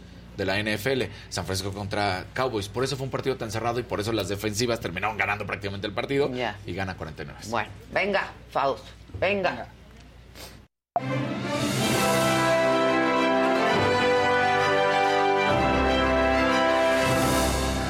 Oiga, pues nos seguimos con telenovela Shakira, ¿no? Venga. Para cerrar el tema, para seguir con este asunto. Resulta que pongan like primero, antes que nada pongan su like, compartan. Sí. O sea, la verdad es que sí, pon los puntos sobre las sillas, pon like y colores, así que exacto. Colores y compartir. Like, color, compartir como y todo. No te le impones a Monse. Venga, que aquí sí impones. Dile, si no me voy. Como si yo usara como si las herramientas y el taladro fueran míos en la casa. Que a ti, ¿no? A ti te quieren mucho, entonces dile, si no me voy. Y dile, si quiero 13,000 personas, estamos 13,000 aquí, por favor, Venga, que Faust, Y pensar en ponerles la imagen comprometedora de la fiesta de cumpleaños de Milán, el hijo de Shakira. ¿Vieron? A ver, este fin de semana fue el cumpleaños de Milán, el hijo de Shakira, y fue Piqué, obviamente. Pues tenía que estar el papá, y además todavía viven ahí en la casa que está compartida con los suegros, ¿no? 10 años cumplió Milán, el 22 de enero. Pero ¿qué creen? Que hay una imagen ahí de una persona... Tiene un pelototote, sí, tiene un pelote. No, sí, esa, es una mujer misteriosa que no sabe quién era y llegó con policía, llegó tapada. ¿A dónde? A la fiesta de cumpleaños de Milán. ¿Quién es esa mujer? Era Tatiana, iba a hacer el show. Era el payasito de la fiesta. Era un influencer que era la sorpresa para Milán. Era... Julia Pug, la abogada con la que está Piqué, no sabemos, pero todo el mundo está especulando al respecto. Porque sí, se dice que ya tiene otros que veres por ahí, Piqué. La sábana más discreta que encontró. Sí, lo bueno. Pues, y bueno, resulta que dice que la abogada en cuestión ya bloqueó, ya cerró sus redes sociales, ¿no? Tenemos una foto, si quieren verla más para ver qué, cómo es. No, es que eso no se sabe nada. Igual no pasa nada. Claramente. Juliamente. O Julianamente. Venga. ¿La tienes por ahí, Oscarín? Bueno, si no, ahorita no te preocupes. No se la leo. Perdón, Oscarín, disculpa. Te pongo tus cuadros. Le puse un 4 hoy a Oscarito en esta situación. Bueno, y entonces, ¿qué otras cosas va a pasar con Shakira? Puede estar con Bizarrap, que también estuvo el fin de semana. Que quiere hacer otra colaboración. Sí, otra colaboración con él, pero ella está terminando el disco. Entonces dicen, se rumora que podría estar participando en el disco, es otra colaboración del disco con él. Entonces, bueno, está bien y va a ser muy exitoso y todo les va increíble. Entonces, pues que le vaya muy bien a los dos. Oigan, noticias bonitas. En Sundance, Eugenio Derbez se encontró con Yalitza Aparicio y pusieron una foto, una imagen linda de los dos, de dos estrellas, porque Yalitza sí es una estrella, o sea, es una estrella. Se encontraron y dice, pues uno de los grandes, uno de los mejores momentos aquí con Yalitza, una sorpresa de con estar con ella, ¿no? De encontrarse. Ya se enojaron. Muy bien Eugenio, ¿no? Eugenio está muy bien. Se ve muy bien. Estrenó la película Radical en Sundance. Esta película Radical está basada en la historia de un profesor de Matamoros, Tamaulipas, de una escuela que no tiene dinero. Es una historia real, acerca de un profesor que estaba en una primaria en Matamoros, que está en la frontera, al lado de un basurero, y pues había historias de violencia en la región. Esto fue en 2013 cuando la historia se da a conocer. Entonces, los niños, es una gran cantidad de deserción, no están rindiendo en la escuela, no están pudiendo sacar buenas calificaciones. Y el profesor empieza a investigar qué hacer, qué voy a hacer con ellos para que se enganchen, ¿no? Y aprendan y les dé gusto estar aquí. Yeah. Y entonces empieza a leer varias cosas y resulta que decide preguntarles a los niños, oigan, ¿qué quieren saber? ¿Qué es lo que ustedes quieren aprender? Entonces cada uno tenía diferentes temas y él iba e investigaba y se los exponía en la clase. Y poco a poco ahí los fue convenciendo de que investigaran más sobre el tema. Y resulta que pues trascendió que una chica que se llama Paloma, en 2013 pasó de ser una estudiante, muy mala estudiante, a ganar el primer lugar en nacional de matemáticas. Toda esta historia está compilada en la revista Wired en 2013. Eso fue en 2013. Y decían que era la próxima Steve Jobs, esta niña, Paloma Noyola. Y le dieron la portada de la revista diciendo que es un ejemplo de cómo, con un poco de pasión y de cambiar las cosas, puedes generar un cambio impresionante en la vida de los niños, ¿no? Paola se borró un año después porque ya no le fue tan bien en otro concurso internacional. Pero bueno, la semilla que sembró este profesor Sergio Juárez está ahí y Derbez la retoma en la película Radical. Suena muy bien. Ahora, habría que hacerle seguimiento. ¿Qué pasó con la escuela? ¿Qué pasó con él? Se siguió el programa. Ahí está la portada, The Next Steve Jobs. The Next Steve Jobs, el próximo Steve Jobs. No. Y ya casi llegas a los 13,000, Fausto. Lo logramos. Dale. Ahí. Cerramos, yo sé que tenemos invitadas. Don Omar, qué mal la pasó el pobre. Se le ocurrió a él, no a él, pero hubo un problema. No iba a llegar a Bolivia a sus conciertos. Tenía programados conciertos jueves y viernes. No iba a llegar. ¿Y qué crees? Pues, que cancelan el evento. Y las autoridades dijeron, sí, pues a mí se me hace que hubo fraude y que le emiten una orden de aprehensión contra él y miembros de su equipo y de los teloneros. Ándale. Entonces estaban dando la conferencia de prensa de que, oye, vamos a posponer el evento. Y bueno, se rumora que sí detuvieron por algunas horas a su hermano y a los teloneros del evento, pero ya los soltaron. Y el evento se dio un día después, en La Paz primero y luego en Santa Cruz. Entonces nada más se retrasó un momento. Don Omar puso en redes sociales que sí, estuvo bien el trabajo de las autoridades, que todo excelente, que qué bueno que lo hicieron, pero ya se aclaró todo, ¿no? Entonces la orden de aprehensión era por un fraude, porque ya el concierto tenía que haber pasado en diciembre y resulta que pues no se dio, se pospuso y luego se volvió a posponer. Las autoridades dijeron, oye, no nos la vayan a aplicar. Entonces, pues ya, dio su concierto y todo bien para Don Omar, final feliz. Qué bueno, ¿no? Qué bueno. Super. Hay dos grandiosas con nosotros. ¡Eso! ¡Eso! Vénganse para acá, María del Sol y Dulce, guapísimas, grandiosas. Una aquí y otra aquí. ¡Claro! Yo entre grandiosas. Oh, ¡qué barbaridad! María, bienvenida. ¡Qué afortunada, María querida! Igualmente, pasen y bienvenida. ¡Qué gusto verte! ¡Qué gusto ver! Qué guapa, qué barba, y tú eres como una chava perfecta. Voy para allá. ¿Cómo estás, querida? ¿Cómo estás, querida amiga? A todo darme a que ya quedé. ¿Cómo quedaste en el cuerpo de quinceañera? Ay, no, te instalaste.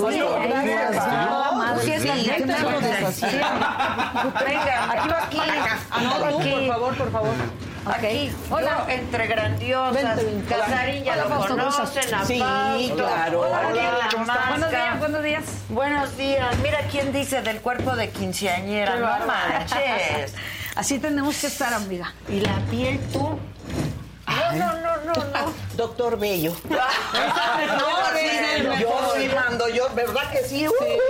No, fíjate, yo voy con el Javi. ¿Con quién? Javi Derma. Ah, es que es el equipo, mira. Es el equipo, Está bien. ¿Qué te parecen mis aretes? Están preciosos tus aretes. ¿Alguna vez los usé? No me digas. Sí. Los adquirió en el bazar. Claro. Estamos vendiendo el alma al diablo. ¿Por qué? Tú cuéntame, ¿cuál es la onda de vender todo? Pues porque hicimos todo esto. Wow. Ya viste los nuevos estudios. Sí, ok. Oficinas. Está padre, ¿no? Padrísimo. Entonces estos quieren quincena cada 15 días. ¿Qué maña? Ni modo. Hay que sacar. Me encantaron. Yo creo que los no, hay que sacar para que llegue nuevo. Claro. Dicen que hay que sacar para que llegue nuevo. Que llegue. Yo por eso saqué a mi novio ayer, a ver si llega. Para que llegue. Ay, igual no. ¿Tú qué haces? ¿Nada? No, amiga. Yo tengo un cuarto lleno de todas esas cosas. Un cuarto completo, lleno de collares, aretes, pulseras. Ya no puedo más. Ya sé. Te lo vendo, ya no puedo más. Es que tengo una sobrina.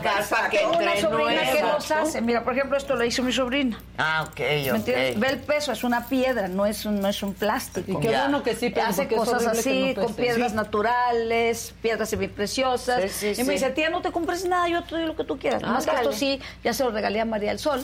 Estos sí no son de mi sobrina, pero me encantan también estos joyerías. Ah, mira. No. Sí. Ya se los no regalan. No pasa nada. No.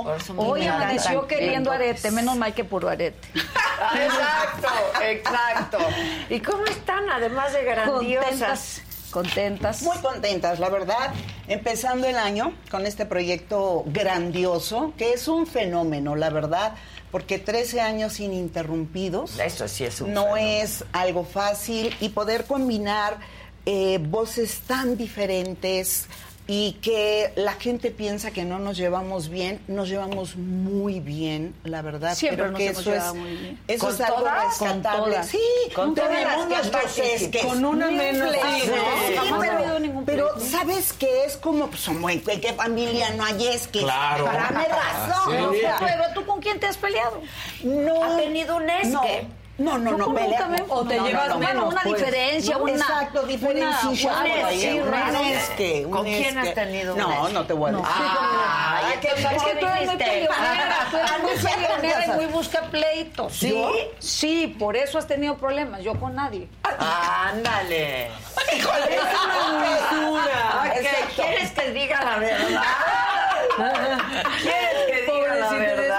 No, estamos contentas, la verdad, volver a estar cantando con mis compañeras, con Dulce.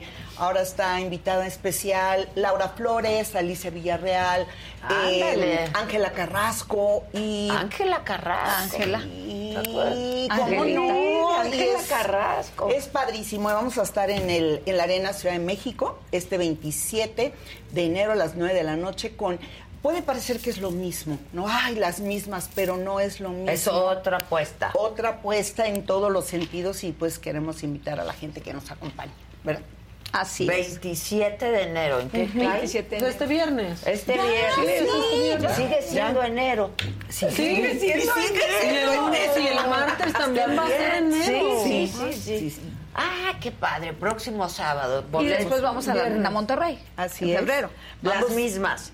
El mismo equipo. Y después vamos a estar el 25 de febrero en Acapulco. Entonces estamos iniciando esta gira, que es divertida, es muy entretenida. La verdad que el público no se aburre, porque creo que lo que logra Hugo es sacarnos de esa zona de confort, ¿no?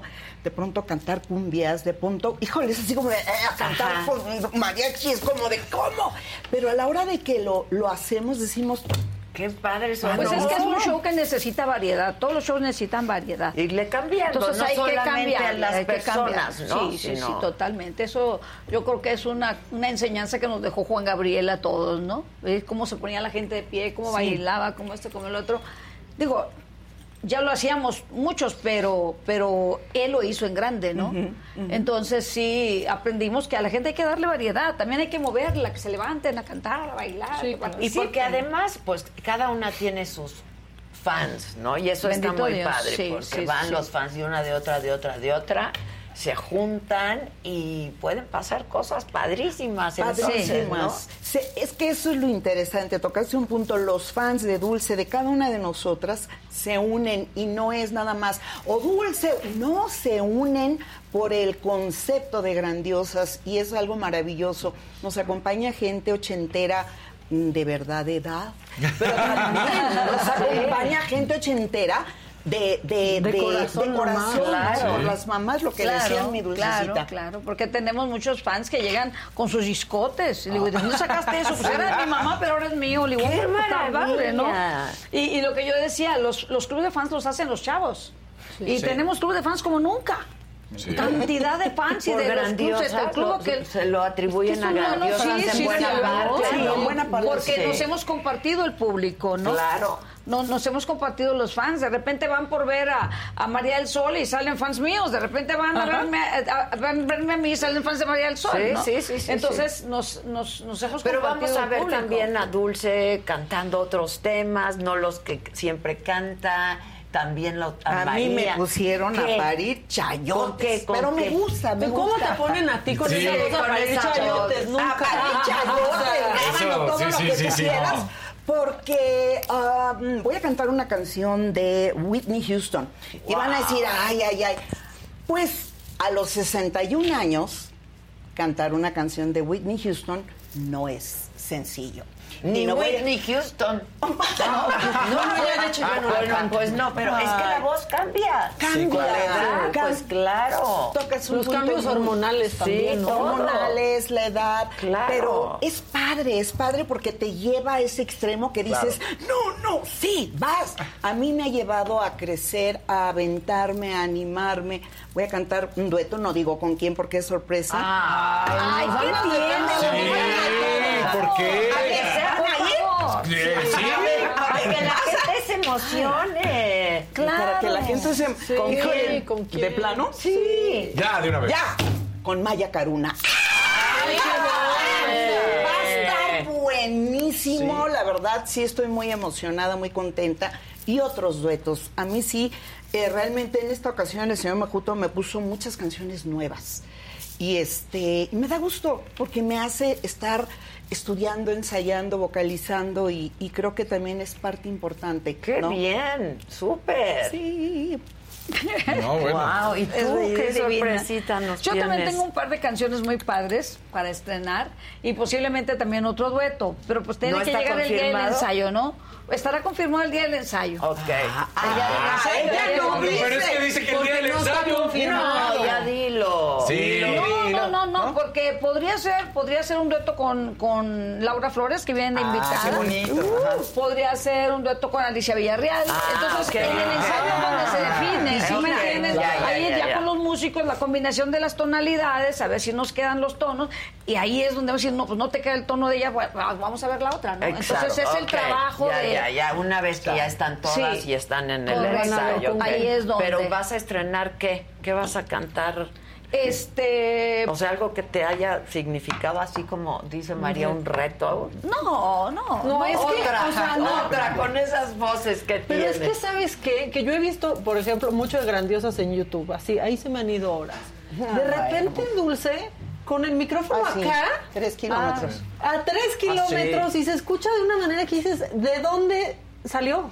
¿De qué planeta? Pues tengo una gran colocación de voz, digo, está mal que lo diga, pero tengo... Es muy impresionante. ¿Para qué las falsas molestias? ¿Por qué? O sea, que el micrófono se lo dejan allá en el último rincón de la arena y se escucha como si lo trajeran. Fíjate que es una de las cosas que puedo hacer, que sé hacer. Por ejemplo, cuando vivía mi maestro, que ya se me murió, el maestro Carlos Sea, una de las grandes pruebas que me hizo después de terminar mi curso, vamos a decir, de años, fueron años... Él se puso en el piano y yo a una distancia, haz de cuenta a lo mejor 5 o 6 metros, y yo tenía que cantar y hacer que las teclas del piano vibraran. ¡Ay, no! Sí, y yo, esa fue mi gran prueba con él. No, es truco de magia, o sea, ni Matilda. O sea, y tú tienes que hacer que esto vibre. Entonces el piano vibra. ¿Con tu voz? Con mi voz. Entonces yo tenía que mandar la voz allí justo para que sucediera eso. Entonces, como lo aprendí a hacer... ¿Me entiendes? Y porque sí existe ese que tú puedes mover el agua de una copa con la voz. Como de es una energía, vibración, claro, es una vibración. Entonces, cuando logré hacer eso, el maestro me dijo, wow, ya estás lista. Ahora pues sí, y he cantado en lugares al aire libre, así, sin micrófono. Porque hablábamos de cómo puede cambiar la voz con la edad. Pues no, es que la voz con la edad, al contrario, yo creo que la voz con la edad, si la has trabajado bien... Con técnica, ¿no? Con técnica, obviamente. Lo que aprendiste lo tienes que poner en práctica, cuidar la voz... Y no olvidarte de que la voz es un instrumento que hay que saber manejar. Sí. Y porque si no las más canciones ya estás afónico. Sí. ¿Y sigues tomando clases, Dulce? No, ya no. ¿Tú no, María?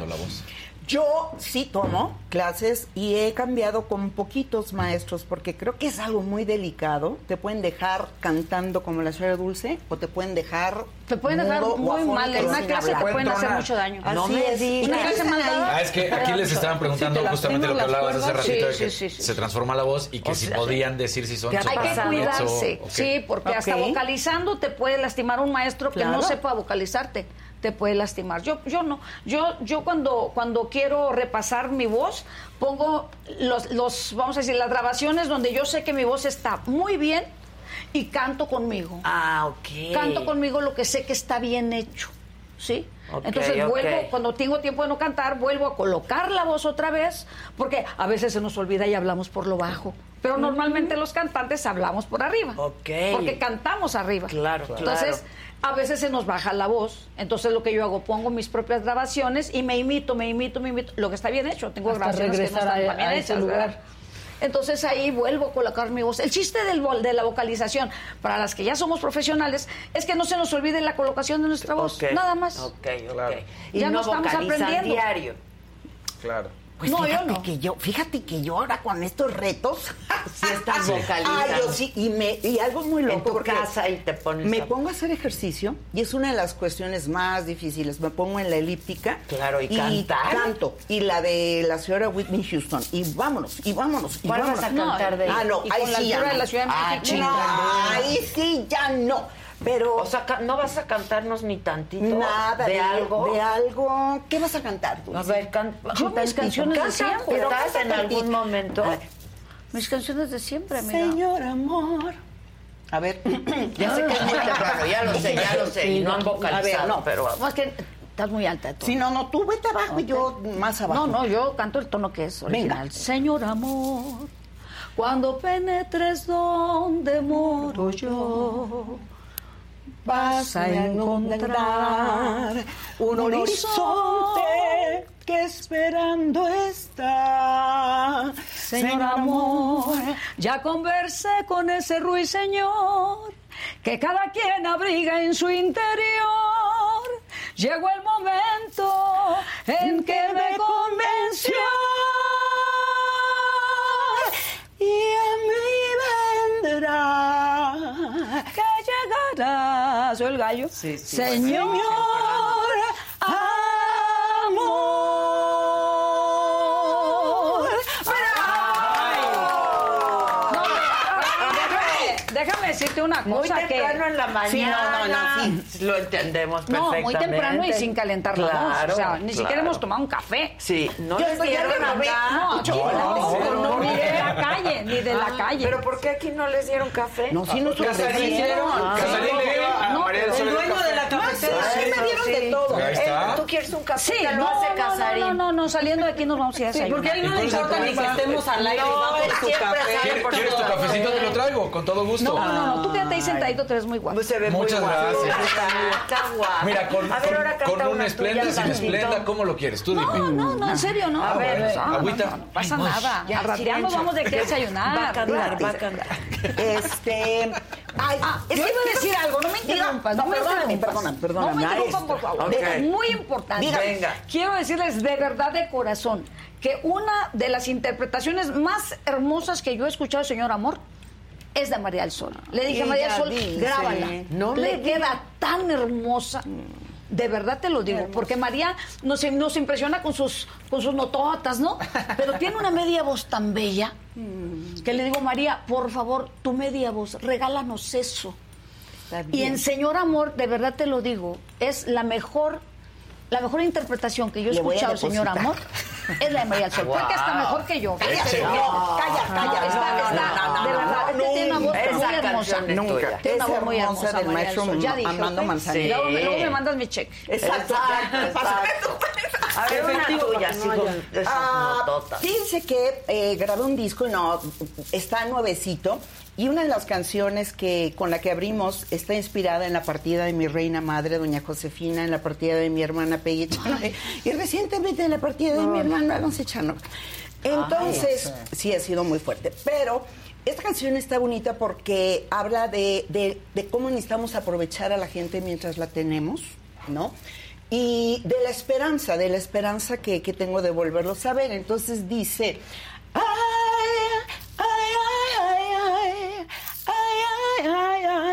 Pero yo sé que volveremos a encontrarnos. Ay.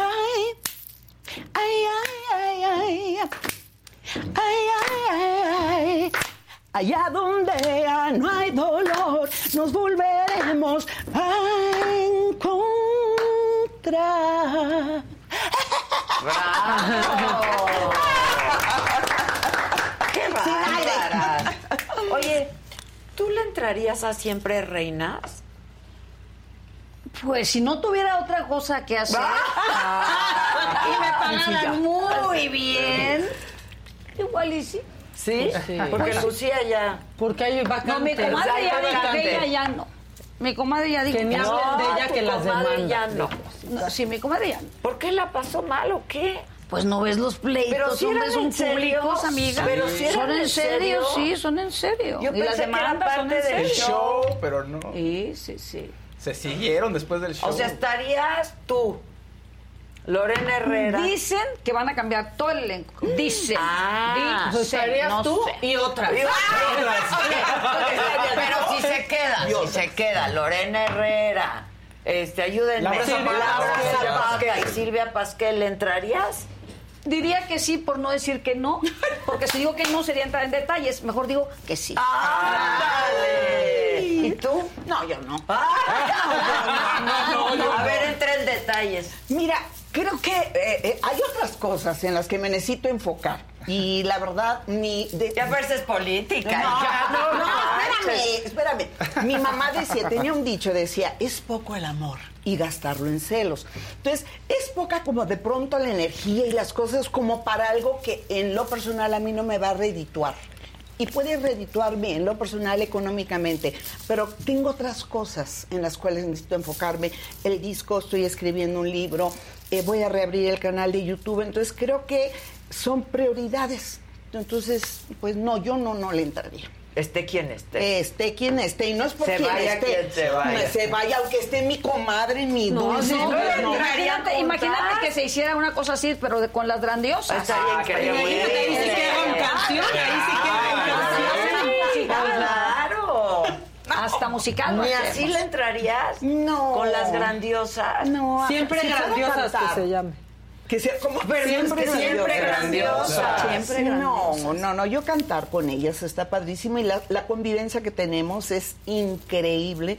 La gente puede pensar que no, pero aún cuando estamos desayunando o estamos en los aviones, se ha hecho una hermandad y creo que eso es una particularidad de las ochenteras. ¿Cómo dejan el ego a un lado y la vanidad y...?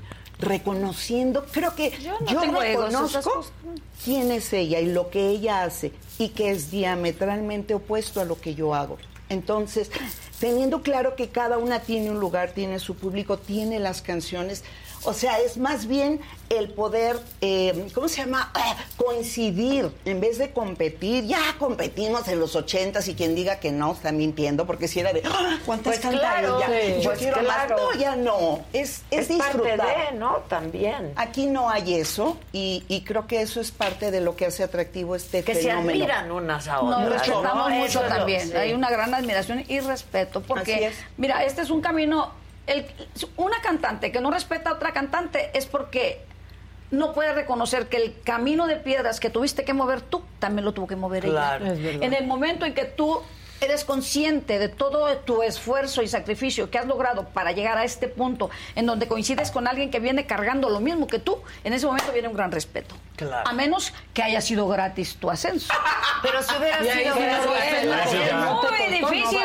Es muy difícil que alguien dure 50 años de profesión o 40. O sea, llega gracias a una palanca. No te mantienes. Te mantienes cuando eres neta. 46 años de cantar. Y es lo que yo decía, cada una de nosotras tenemos 40, 42, 46, pero hemos traspasado las décadas y creo que eso es bien importante, las generaciones y tenemos nuevas generaciones que escuchan, que cantan nuestras canciones y de verdad, gracias también a María José que ha reconocido esas canciones tan increíbles. Claro.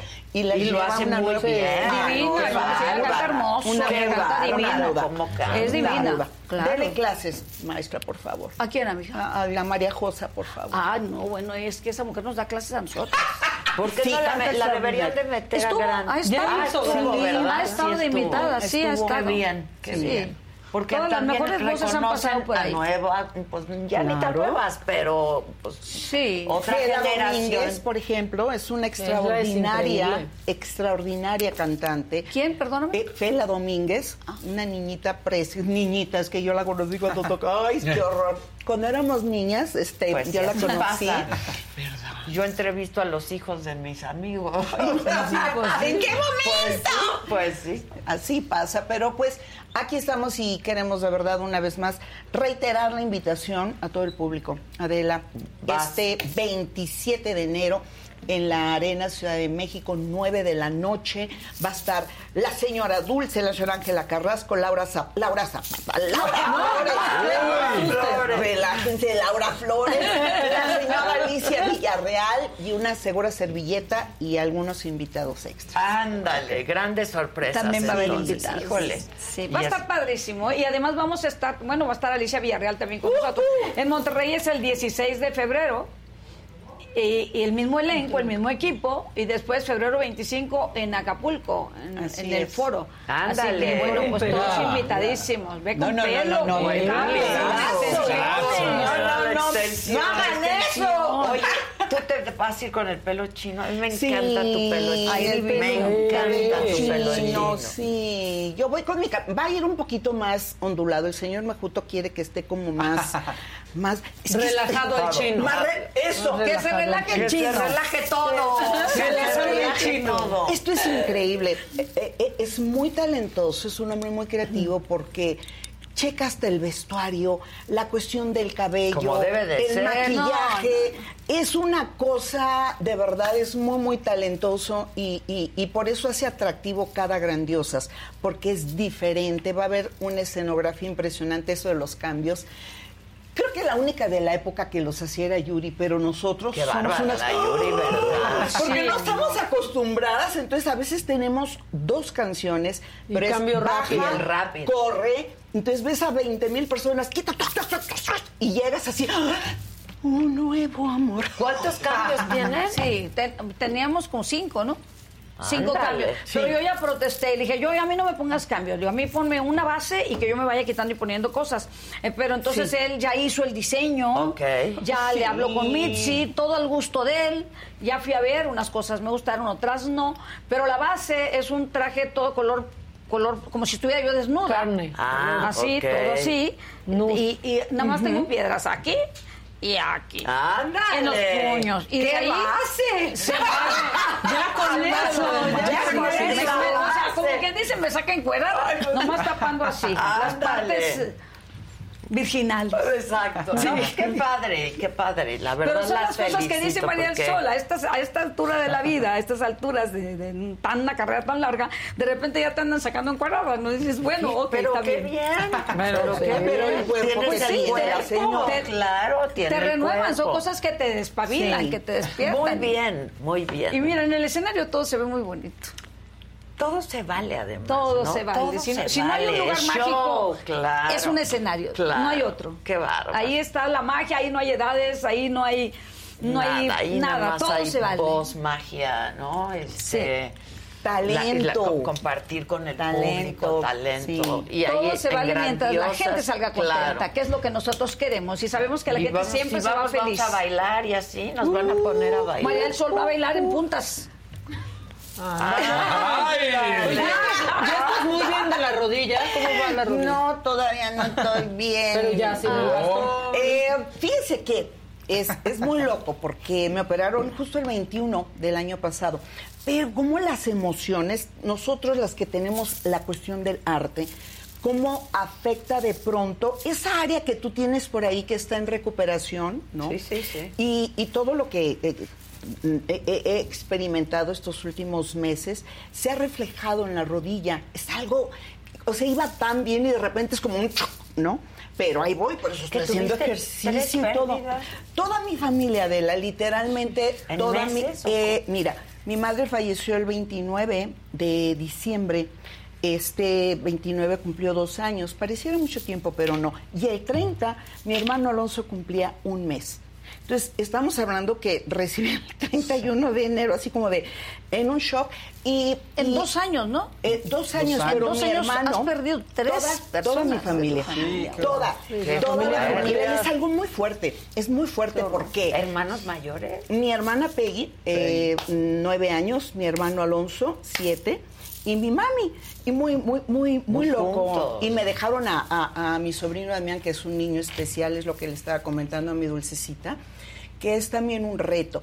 Pero la música tiene la capacidad de poder cambiar, ayudar a poder salir. Sí, es terapéutica, la verdad. Por eso yo estoy tan contenta, tan emocionada de poder cantar y cosas nuevas, cosas que me cuesten trabajo, que le batalle, porque me implica que me tenga que disciplinar más y que me enfoque. Y siempre, siempre, siempre hay cosas buenas que agradecerle a Dios, a pesar de las circunstancias. Si me enfoco en lo malo, claro, que cante lo que hacemos es nuestra pasión. Sí, no. Entonces, contra todas las cosas deprimentes que puedas vivir, contra las tristezas, contra cualquier depresión, tienes que cantar y te levantas, porque tienes que cantar. Y es una bendición, es un regalo que uno... Yo viviría para cantar, ¿sí me entiendes? Es mi locura, para es mi pasión. Vivido, me levanto de donde esté el dolor de la lágrima, y salsa a entregar la vida. Porque es lo que amas, es tu pasión. Es la pasión. Sí, son las cosas que entierras al muerto y vas a vivir al escenario. Así es. Sí, y así revives, te recuperas de lo que sea.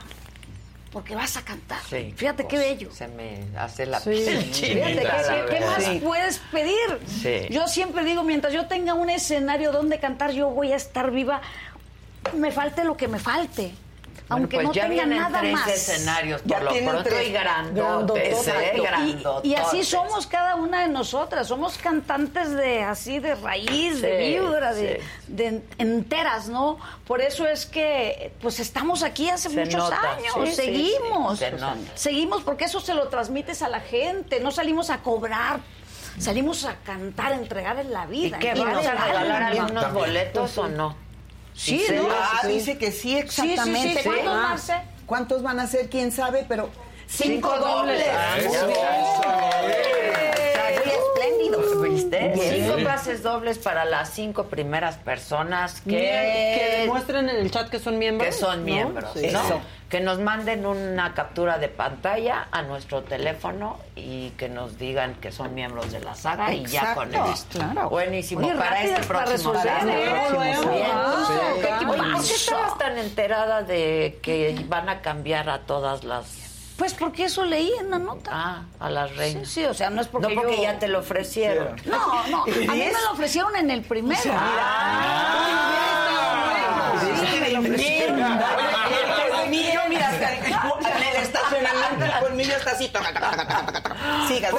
había 3 días de grabación que yo no podía estar porque estábamos en gira. Ah. Entonces, como no podía estar 3 días... En vez de, ¿a quién le dijeron?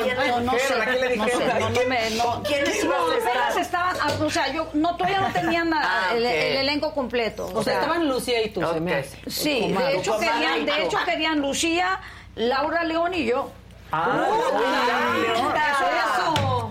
Esa fue la primera intención, porque nosotros hicimos un video que se hizo viral, lo vieron millones y millones de personas, entonces quisieron revivir eso. Laura León, Lucía y yo, pero Laura ya estaba en otra cosa. ¿Por qué no nos quiere aquí? ¿Por qué no me quiere? Ay, no sé, corazón, no sabía. Nunca quiere venir. No es cierto. No, pero desde hace años. ¿De veras? Sí. Es un tesoro. Laurita, ven.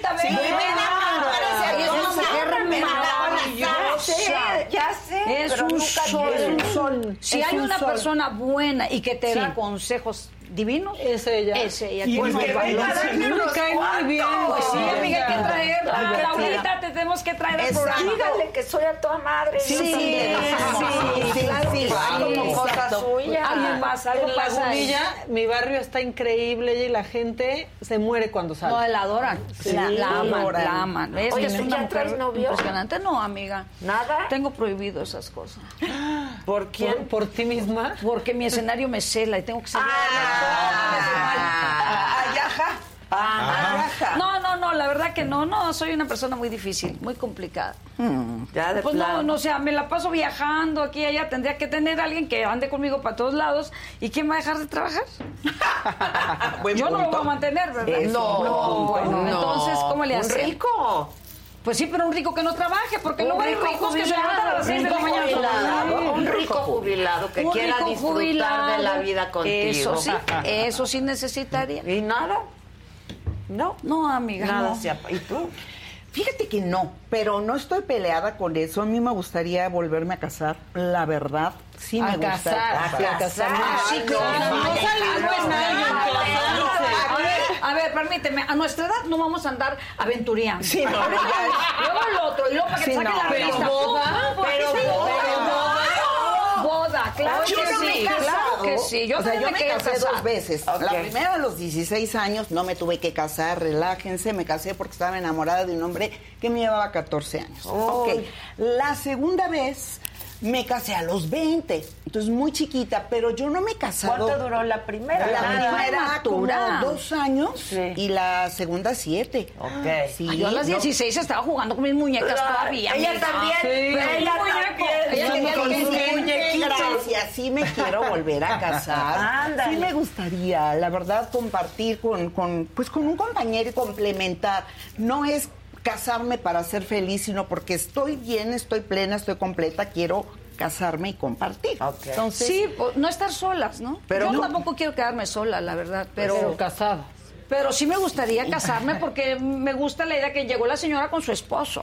No que haya llegó la señora con el que trae en turno ahorita. ¿Quién sabe? Con un famoso empresario. Siempre. Es que si un hombre es libre empresario y te quiere de verdad, no tiene por qué no casarse. Okay. Yo me moriría del susto, ¿eh? Yo también, pero me encanta. Me moriría del susto. Sí, pero mira, si hasta los perritos valen más con papeles, mi vida. Pues sí. Está bien. Ese dicho está buenísimo. Sí. Hasta los perritos valen más si tienen su papelito, su pedigrí. Okay. Sí. Nada más que por bienes separados, ¿no? No, desde luego. No, yo por mí está bien que los mismos, porque yo no tengo nada. Nada que perder. Ajá. Todo suma. 40 años, ¿qué? Todo está donado ya. Ah, mira. Ya todo está donado. A los nietos. Nomás me falta de donar los ojos. No, no. Pero ya no están buenos. No, ya me no, sí, no, ya. Pero en la noche sí, para leer también. Pues entonces, sí. Pues ya no es lo pues mismo. Sí. Están increíbles. Bravo. Sí. Muchas gracias. Encantado de estar contigo. Muchas siempre gracias. Laura siempre es un agasajo, amiga. Sí, Laura, vente. Es una agasajo. Ya, Laura, vente para acá. Sí. Siempre es divino estar contigo, amiga. Muchas gracias. Bueno, muchas gracias. Muchas gracias. Y qué voz y qué todo. Próximo sábado ya vayan y compren los boletos. Los esperamos. Va a estar divino, divino. Está encantada. No se lo pueden perder. Eso. Vayan. Siempre grandiosas. Ya hasta tenemos programas. Eso, sí, amiga. ¿Algún día te tendremos así de grandiosa? Siempre. No, yo no te gustaría hacer una bailo, pero no, puedes hacer otra cosa. No, yo qué voy a hacer. Conduces el concierto. No, pero no es mala idea. Pensémoslo. Pero ya te va a escribirme. Exacto. Oye, sí. Tremendo figurón allí. Tú eres una grandiosa también en lo que tú haces. Gracias, Dulce. Eres una grandiosa reina grandiosa. María querida, muchas gracias. Encantada. Muchas gracias, muchas gracias. Y ya. Tenemos los boletos dados. Todavía hay, pero apúrense y háganse miembros ahorita. Exacto. Sí, right now. Porque varios dijeron, queremos. Bueno, pues háganse miembros. Claro. Sí. Mañana, martes, en este mismo canal, van a conocer también a dos chavitos bien talentosos que la están rompiendo y tienen millones de seguidores. Wow. Y yo conversé con ellos.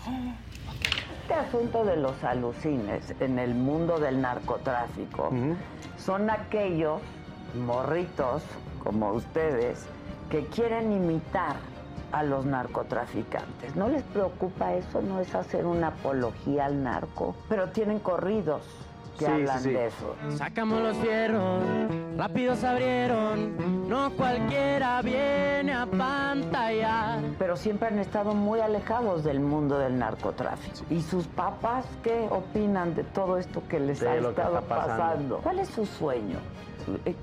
¿A dónde quieren llegar? Ahora, ¿cómo se llevaban antes ustedes? Quiero la neta del plan. Cuéntenme el chisme. Nos van a chingar.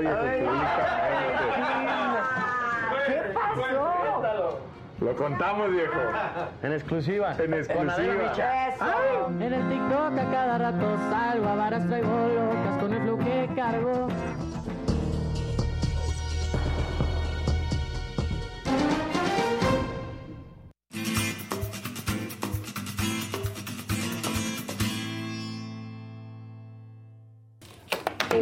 Tú también. Venga. El que sigue, por favor, Gustavito. Pan caliente aquí. Hubo 4 verdecitos que decían que, pero bueno. Y no quisiste interrumpir. Exactamente. Entonces, por ejemplo, Rocío Fayad decía, estoy feliz de verlos en vivo, hoy no trabajé y me hacen más amena mi reorganización de a la cena. Los quiero. Patricia Velázquez, te amo, Fausto, eres el mejor dando las noticias de espectáculos. Pues que compartan. Claro. Sí, compartan. Tatis Cris decía, veo a María del Sol y mi niña de 7 años se acuerda de Grisabela en Cats. Quedé impactada de mi niñez. Esa mujer que tiene una... Memories. Y Jorge Tabiego María del Sol podía cantar Memories. Ay, bueno. No manches. O sea, a las 11 de la mañana van a hacer Memories. Van a ir a desayunar apenas. Oye, ¿quieres ver la imagen de la supuesta novia de Piqué que la tenemos ya? Ahora sí. Perdón, pon de Oscarín. Tú me dijiste que ahora ya tiene abogada. Tiene una abogada. Abogada la va a necesitar. 2 de 22. Tiene 23 ahorita, pero sí, ahí la clave estaba ahí. Claro. A ver. Y Oscarín, ahí está, mira. Oh, se parece a Shakira de Cats. Espérate, ¿quieren que le sume al chisme? Sí, vale. Ella es la hermana de Ricky Puig. Ricky Puig era jugador del Barcelona. Y ahora juega en la MLS en el Galaxy. Y ya creció la hermana. Pero Ricky Puig tiene 24 añitos. Y ella 22. Pues ya 23. Pero ves, ahí Shakira lo dijo, yo valgo por 2 de 22. Entonces imagínate. Pero y Clara aquí haciendo ecuaciones, ¿qué quiso decir? Nada, que existe Julia. Entonces quiso decir. 15 días después se dio cuenta de pero es la hermana, imagínate del compañero, del ex compañero de chamba de la hermana, como que está muy bonita, se parece a Shakira. Pero igual está todo el mundo inventando todo y eso es lo que queremos ver, igual y sigue con Clara aquí feliz, pues, ¿no sabes? o quién sabe. Claro. Octavito Prado, te veo con una bolsita ahí. Ahorita vas a ver qué trae. Sí, es cierto, trae su bolsita del doctor Chapatín. Del doctor Chapatín, sí, pero no es ni mi torta ni mis chochitos. Fíjate que hoy en la mañana pasó algo que yo creo que es muy de tu gusto, muy de nuestro gusto. Y es que hoy presentaron, estaba hoy en todas las noticias la presentación de Schiaparelli, de esta temporada de alta costura. Wow. Y precisamente la pasarela está ahí, ni nada más que Kylie Jenner con su cabezota de león, y junto es la Doja Cat cubierta de... Claro. Cubierta de, pues serían Swarovskis, pero sería como de rubíes. Parece una frambuesa, me dio una cosa. Una cosa impresionante es que hay una señora grande, bueno, que ni se ve grande, se ve adolescente, pero tiene 70 y tantos. ¿Quién? Y esa señora está así con el selfie a todo lo que da, y uno dice, ya ni la muela la señora tomándose selfies con la Kylie Jenner. Mira, de hecho en cuarto lugar está la Rosy de Palma. Y la señora de blanco es ni nada menos ni nada más que Marisa Berenson. Marisa Berenson es la nieta de Schiaparelli. Que es la que rescató todo. Es la que es la línea directa. Sí. Schiaparelli tuvo una hija que es Gogo Schiaparelli, y ella es la mamá de dos gemelitas. Que una es la Marisa Berenson, que además, pues la gente ya no se acuerda, pero fue la It Girl a principios de los años 70. Entonces, lo mismo que eres Kylie Jenner, pues eres... Mira, ahí está la Marisa Berenson con la oreja de Elsa Schiaparelli en una foto de Richard Avedon. Entonces, esto era así el top. Y de hecho, esta muchacha sale en cabaret. ¡Qué guapa! Actúa en cabaret en la película. Yeah. Y ha tenido toda una carrera muy importante. ¿Pero quién es la mujer mayor? Marisa, la señora Berenson. No. La señora Berenson, sí. Que cuando era chava era así. ¿Cuántos años tiene? 70 y cacho. No se le nota por ningún lado, totalmente. Y por eso la gente ahorita pues como que se saca de onda. Todos los zapatos ahora traen garritas, pero eso está saliendo con Walter von Beirendorf, que está saliendo en Schiaparelli. Hay un montón de líneas que traen garritas. Y de hecho, una cosa que yo de verdad, yo renuncio, yo ya no entiendo nada. Mira, ahí en la punta dorada trae como unas garritas. Entonces, es tan duro que dale que no se usen pieles animales, que se usen cosas que parezcan piel animal. Bueno, entonces Daniel Roseberry, que es el director de Schiaparelli, saca esta colección que estos animales simbolizan el viaje de Dante allá a los infiernos. Pero son peluches. Pero son peluches. No podrían estar cargando una cabeza si fuera real. Son puros peluches. El peso de la cabeza. Ahora todo el mundo está protestando. ¿Por qué? ¿Por qué esos peluches que incitan a la casa? ¿Quién los entiende? Ya lo sacó hace un rato. Ya lo había sacado hace un rato, hace mucho, Mosquino. Siento que ahorita hay muchísimo esto. Es un pavo real y no dice nada. No dice nada porque está hecho de vidrio, igual que en los peluchotes. Ay, pues sí. Puro peluche. Una cosa aquí fundamental es que de verdad hay un movimiento liberticida. Que es así de, ay no, que no usen peluches. Oye, cálmate. Ay no, que no fumen. Cálmate. Ay no, que... nada te parece, es de verdad. Es que sí, no hay chile que les acomode. No te gusta algo, no lo consumas tú. No lo uses tú. Ya. Es un peluchito. Al rato van a decir que una caja de Barbies es trata de blancas. Sí, ya. Pues no, de hecho ya también están diciendo que no se diga trata de blancas. Sí, ah, claro. Que no se diga blancas. Exacto. Y esos son los millennials que de todo están enojados. Con perdón, uno es generación X. Y que no les gusta trabajar. No les gusta trabajar. Uy, y ahora, a mí me encantó, el de lobo, le va a encantar a Adela. A ver, abrigo ahí con un lobo. Arriba, del lado izquierdo. ¿Fuiste a Schiaparelli en París? Sí, es que es un museo. Es un museo. Resulta que también estaba Farida Kelfa, no se puede hacer que fue esposa de Jean-Paul Gaultier, era la directora de pasarelas de Gaultier, estaba ahí en el público. Y esto es bien importante porque ahora que volvieron a lanzar Schiaparelli, a ella la hicieron la imagen de lo que sería Schiaparelli en el mundo contemporáneo. Padrísimo. Pero ya, yo lo celebro mucho, Ahorita en la oficina yo ya voy a llegar con la comida y los noodles y todas esas cosas. Entonces les traje. ¡Ay, el año nuevo! ¡Ay, el año nuevo del conejo! Chino del conejo. Venga. Oye, que nos pinta bien el conejo, ¿no? Sí. Bueno, yo soy más bonito. Chino, perdón que te lo aventé, Casarín. No, hombre, muchísimas gracias. Así llega con más suerte. Venga. El conejito. Así llega todos los dones. Está padrísimo. Y precisamente, pues todo el fin de semana allá en la calle de López está todo el mundo vuelto loco. Con el año nuevo, costalito de lentejas para la gracias. Costalito. Para la buena suerte. Tienes que meter todas las semillitas al costal. Con el billetito hasta y todo. Con dólar. Entonces, o sea que echar todo el costal. Sí, lo echar todo el costal. Pero particularmente la monedita del conejo. Yo siempre traigo la moneda del año nuevo chino con mi morralla. Entonces, ahí siempre la traigo y con eso me da la... Aparte de que trabajo mucho, pero esto seguridad, me da la prosperidad. Sí, claro, claro, claro, claro. De que habrá prosperidad. Vamos a meterla. Y esto particularmente fue porque hace... Gracias, Gus. Gracias a ustedes. Gracias, hace como 2000 años, resulta que había una leyenda que en China había un monstruo que iba y se comía a las señoras y a los niños. Entonces, pues estaban muy desesperados. Era un dragón, ¿no? De estos peludos que ahora corren en las calles. Y entonces, pues un santón lo que hizo fue que dijo, ¿saben qué? Ahorita que están todos escondidos, yo me voy a encargar del dragón. Y entonces el señor se quedó solo y descubrió que al dragón le dan miedo las cosas rojas y los fuegos artificiales. Entonces, cuando todos estaban escondidos, alejó al dragón, y cuando todos salieron, festejaron dando unos pequeños regalos y haciendo comida para que todo el mundo tenga prosperidad en el siguiente año. ¡Ándale! Y de hecho, particularmente, un día fueron todos, de agradecimiento, un día fueron todos los animales a ver al dios. Y van en fila, ¿no? Entonces va el buey, porque era el más respetable y todo, y era el más buey. Entonces va el buey hasta adelante y le dice el ratón, oye, yo ando cansado, ¿me puedo subir a tu cabeza? Y ya tú llegas primero. Y llegando con el dios, el primero que salta es el ratón, y ya sale así como, ¡hola, dios! Entonces resulta que a partir de ese momento el ciclo empieza con ratón, buey, tigre, conejo. ¿Dicen que es conejo o dicen que es gato en otras tradiciones? Yo digo que es conejo. Quedémonos con conejo. Conejito. Y cada 12 años particularmente es tu año, entonces es el año de tu animal. Y son fechas muy importantes, o sea, a los 12 años, pues apenas estás en sexto de primaria y pues no se nota tanto el cambio. Si pero no cuando tengas 24... año. Ese año, así va a ser el resto de tu vida. Entonces, en el 20, a los 24, tú tienes que dar, o sea, conocer, todo. Viajar, cambiar, etcétera. Luego sigue a los 36. Luego, o sea, cada 12 años. Muy bien, claro. Sí, estoy muy emocionado porque me acabo de dar cuenta. Que tú eres conejo. No, yo soy perro. Ah, tú eres perro. Yo soy perro, ¿qué pasó? Creo que yo perro. Yo tigre. Creo.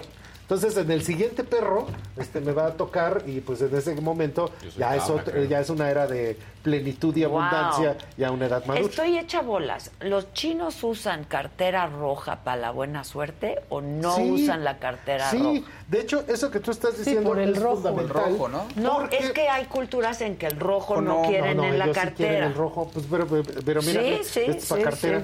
Y particularmente ahorita les traigo todas las colecciones ahorita con el tema del Año Nuevo Chino. Por ejemplo, Ferragamo hizo una cosa muy especial porque sacó estampados.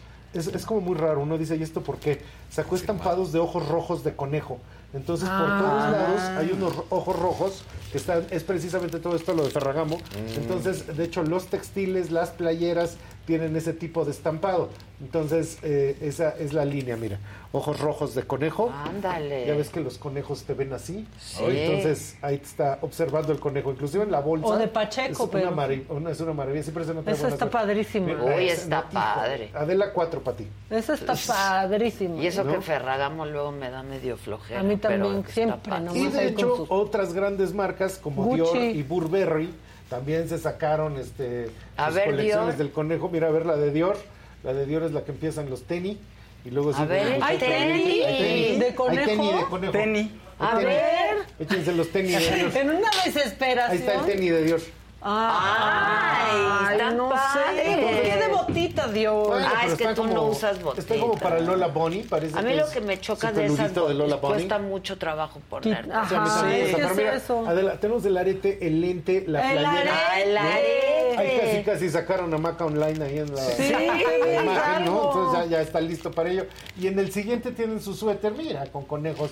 Tienen el suéter, la playera, la camisa con el conejo. Es que eso está padre. Short, todo esto, todo aconejado.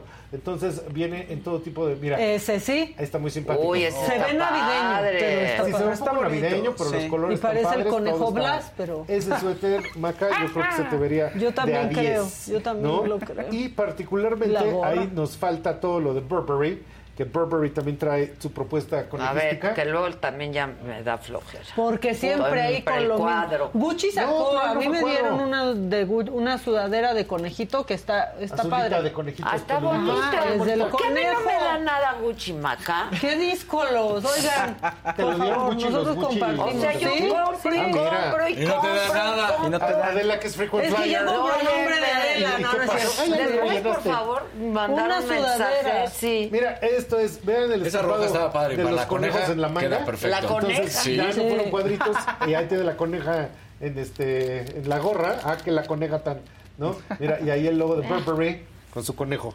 Conejacio. Está padre. No, eso no. Pero donde realmente a mí me dieron vueltas el globo del ojo de la nostalgia y de las ganas de llorar, es que resulta que ahorita, en el 2023, una marca mexicana que se llama Tony Delfino hizo de todas las colaboraciones posibles una de las más... ¿Esa? Esa está padrísimo. Esa bomber. ¿Esa bomber de quién es? ¿Esa es de Burberry? Este es Burberry. Ay, sí, bien. Esa sí. Porque ya siempre sus cuadritos que ya... Ya, Cholipín. Sí. Entonces les decía, esta marca Tony Delfino aquí en México lanzó una serie de videos y una serie de entrevistas, ni nada menos ni nada más que con el Mago Fran, con el Mago Flas. ¿A poco? Entonces salen en unos videos que pues yo creo que puede poner pero sin sonido porque es que no se toca el YouTube. Entonces sale el conejo, mira, ahí está el conejo Blas con el Mago Frank y le dice el conejo Blas que lo invitó al restaurante chino y le dice te invité aquí porque aquí no venden conejo.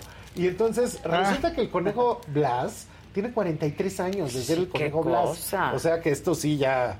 Está, ya tiene su tiempo. Y el Mago Frank yo siento que se ve igual. O sea, se ve idéntico. Sí, está re bien el Mago Frank. Habla muy bien, se mueve muy bien el muñeco, todo está precioso. Se mueve muy bien el muñeco. Esta es la colaboración de esto. Tony Delfino con el Mago, Frank y el Conejo Blas. A partir de hoy están sacando su línea de playeras, de accesorios, de todo cuajado del Conejo Blas. Está bien padre. Entonces, esta es la más que la Burberry. Está mejor que la Burberry. Y esto usted lo puede conseguir aquí en México ya desde el Instagram. No, solo la bomber, pero las otras... Esa playera está padrísima. El Conejo Blas. Sí, está bonita. Está padre. Está padrísimo. Entonces tiene conejitos por todos lados. ¿Y dónde vende? Esto Tony Delfino vende en línea y tiene su tienda precisamente allá en el centro histórico, ¿sabes? Está padre. Y pues creo que tendríamos de tener en cuenta dos cosas.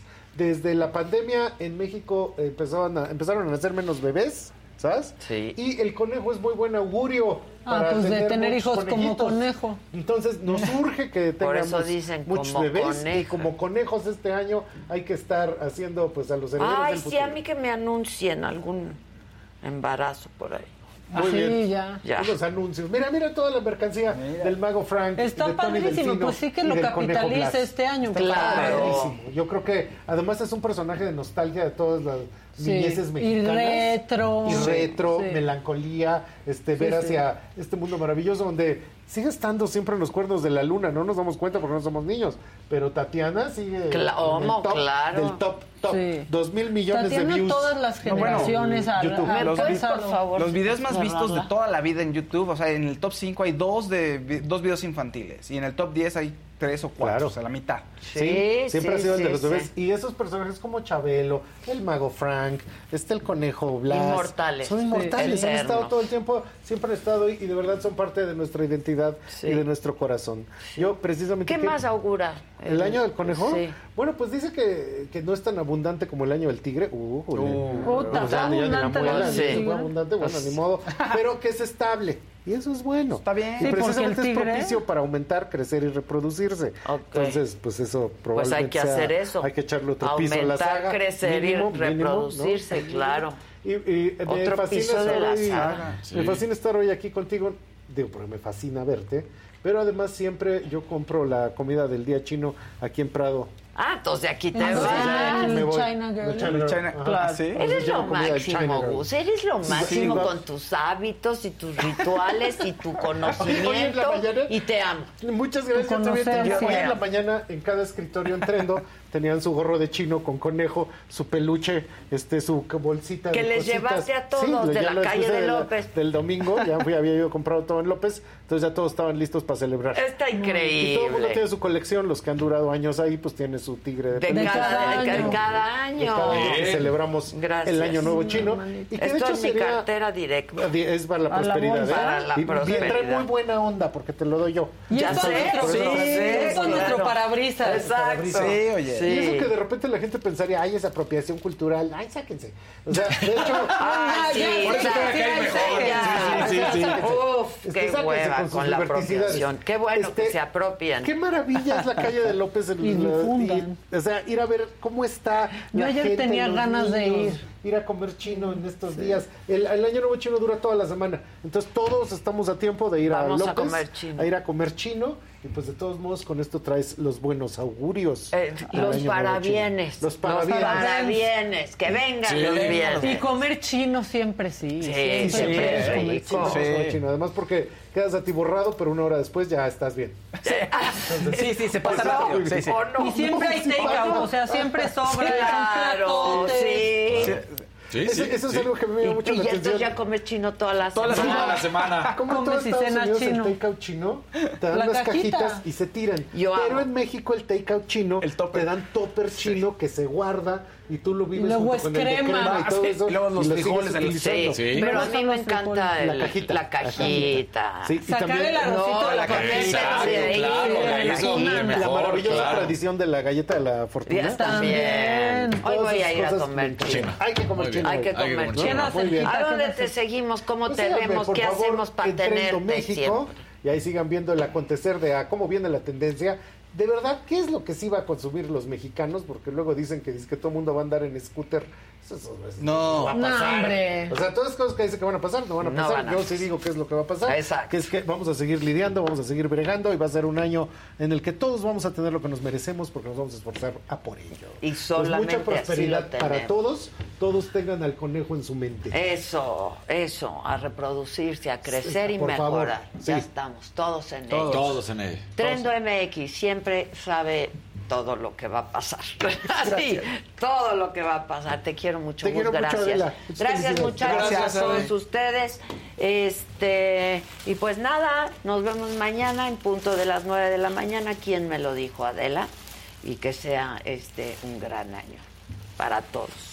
En el chino, en el mexicano, en todo. En el romano, en el Kwanzaa. Exacto. Kwanzaa. Gracias, que tengan un buen día y buen inicio de semana.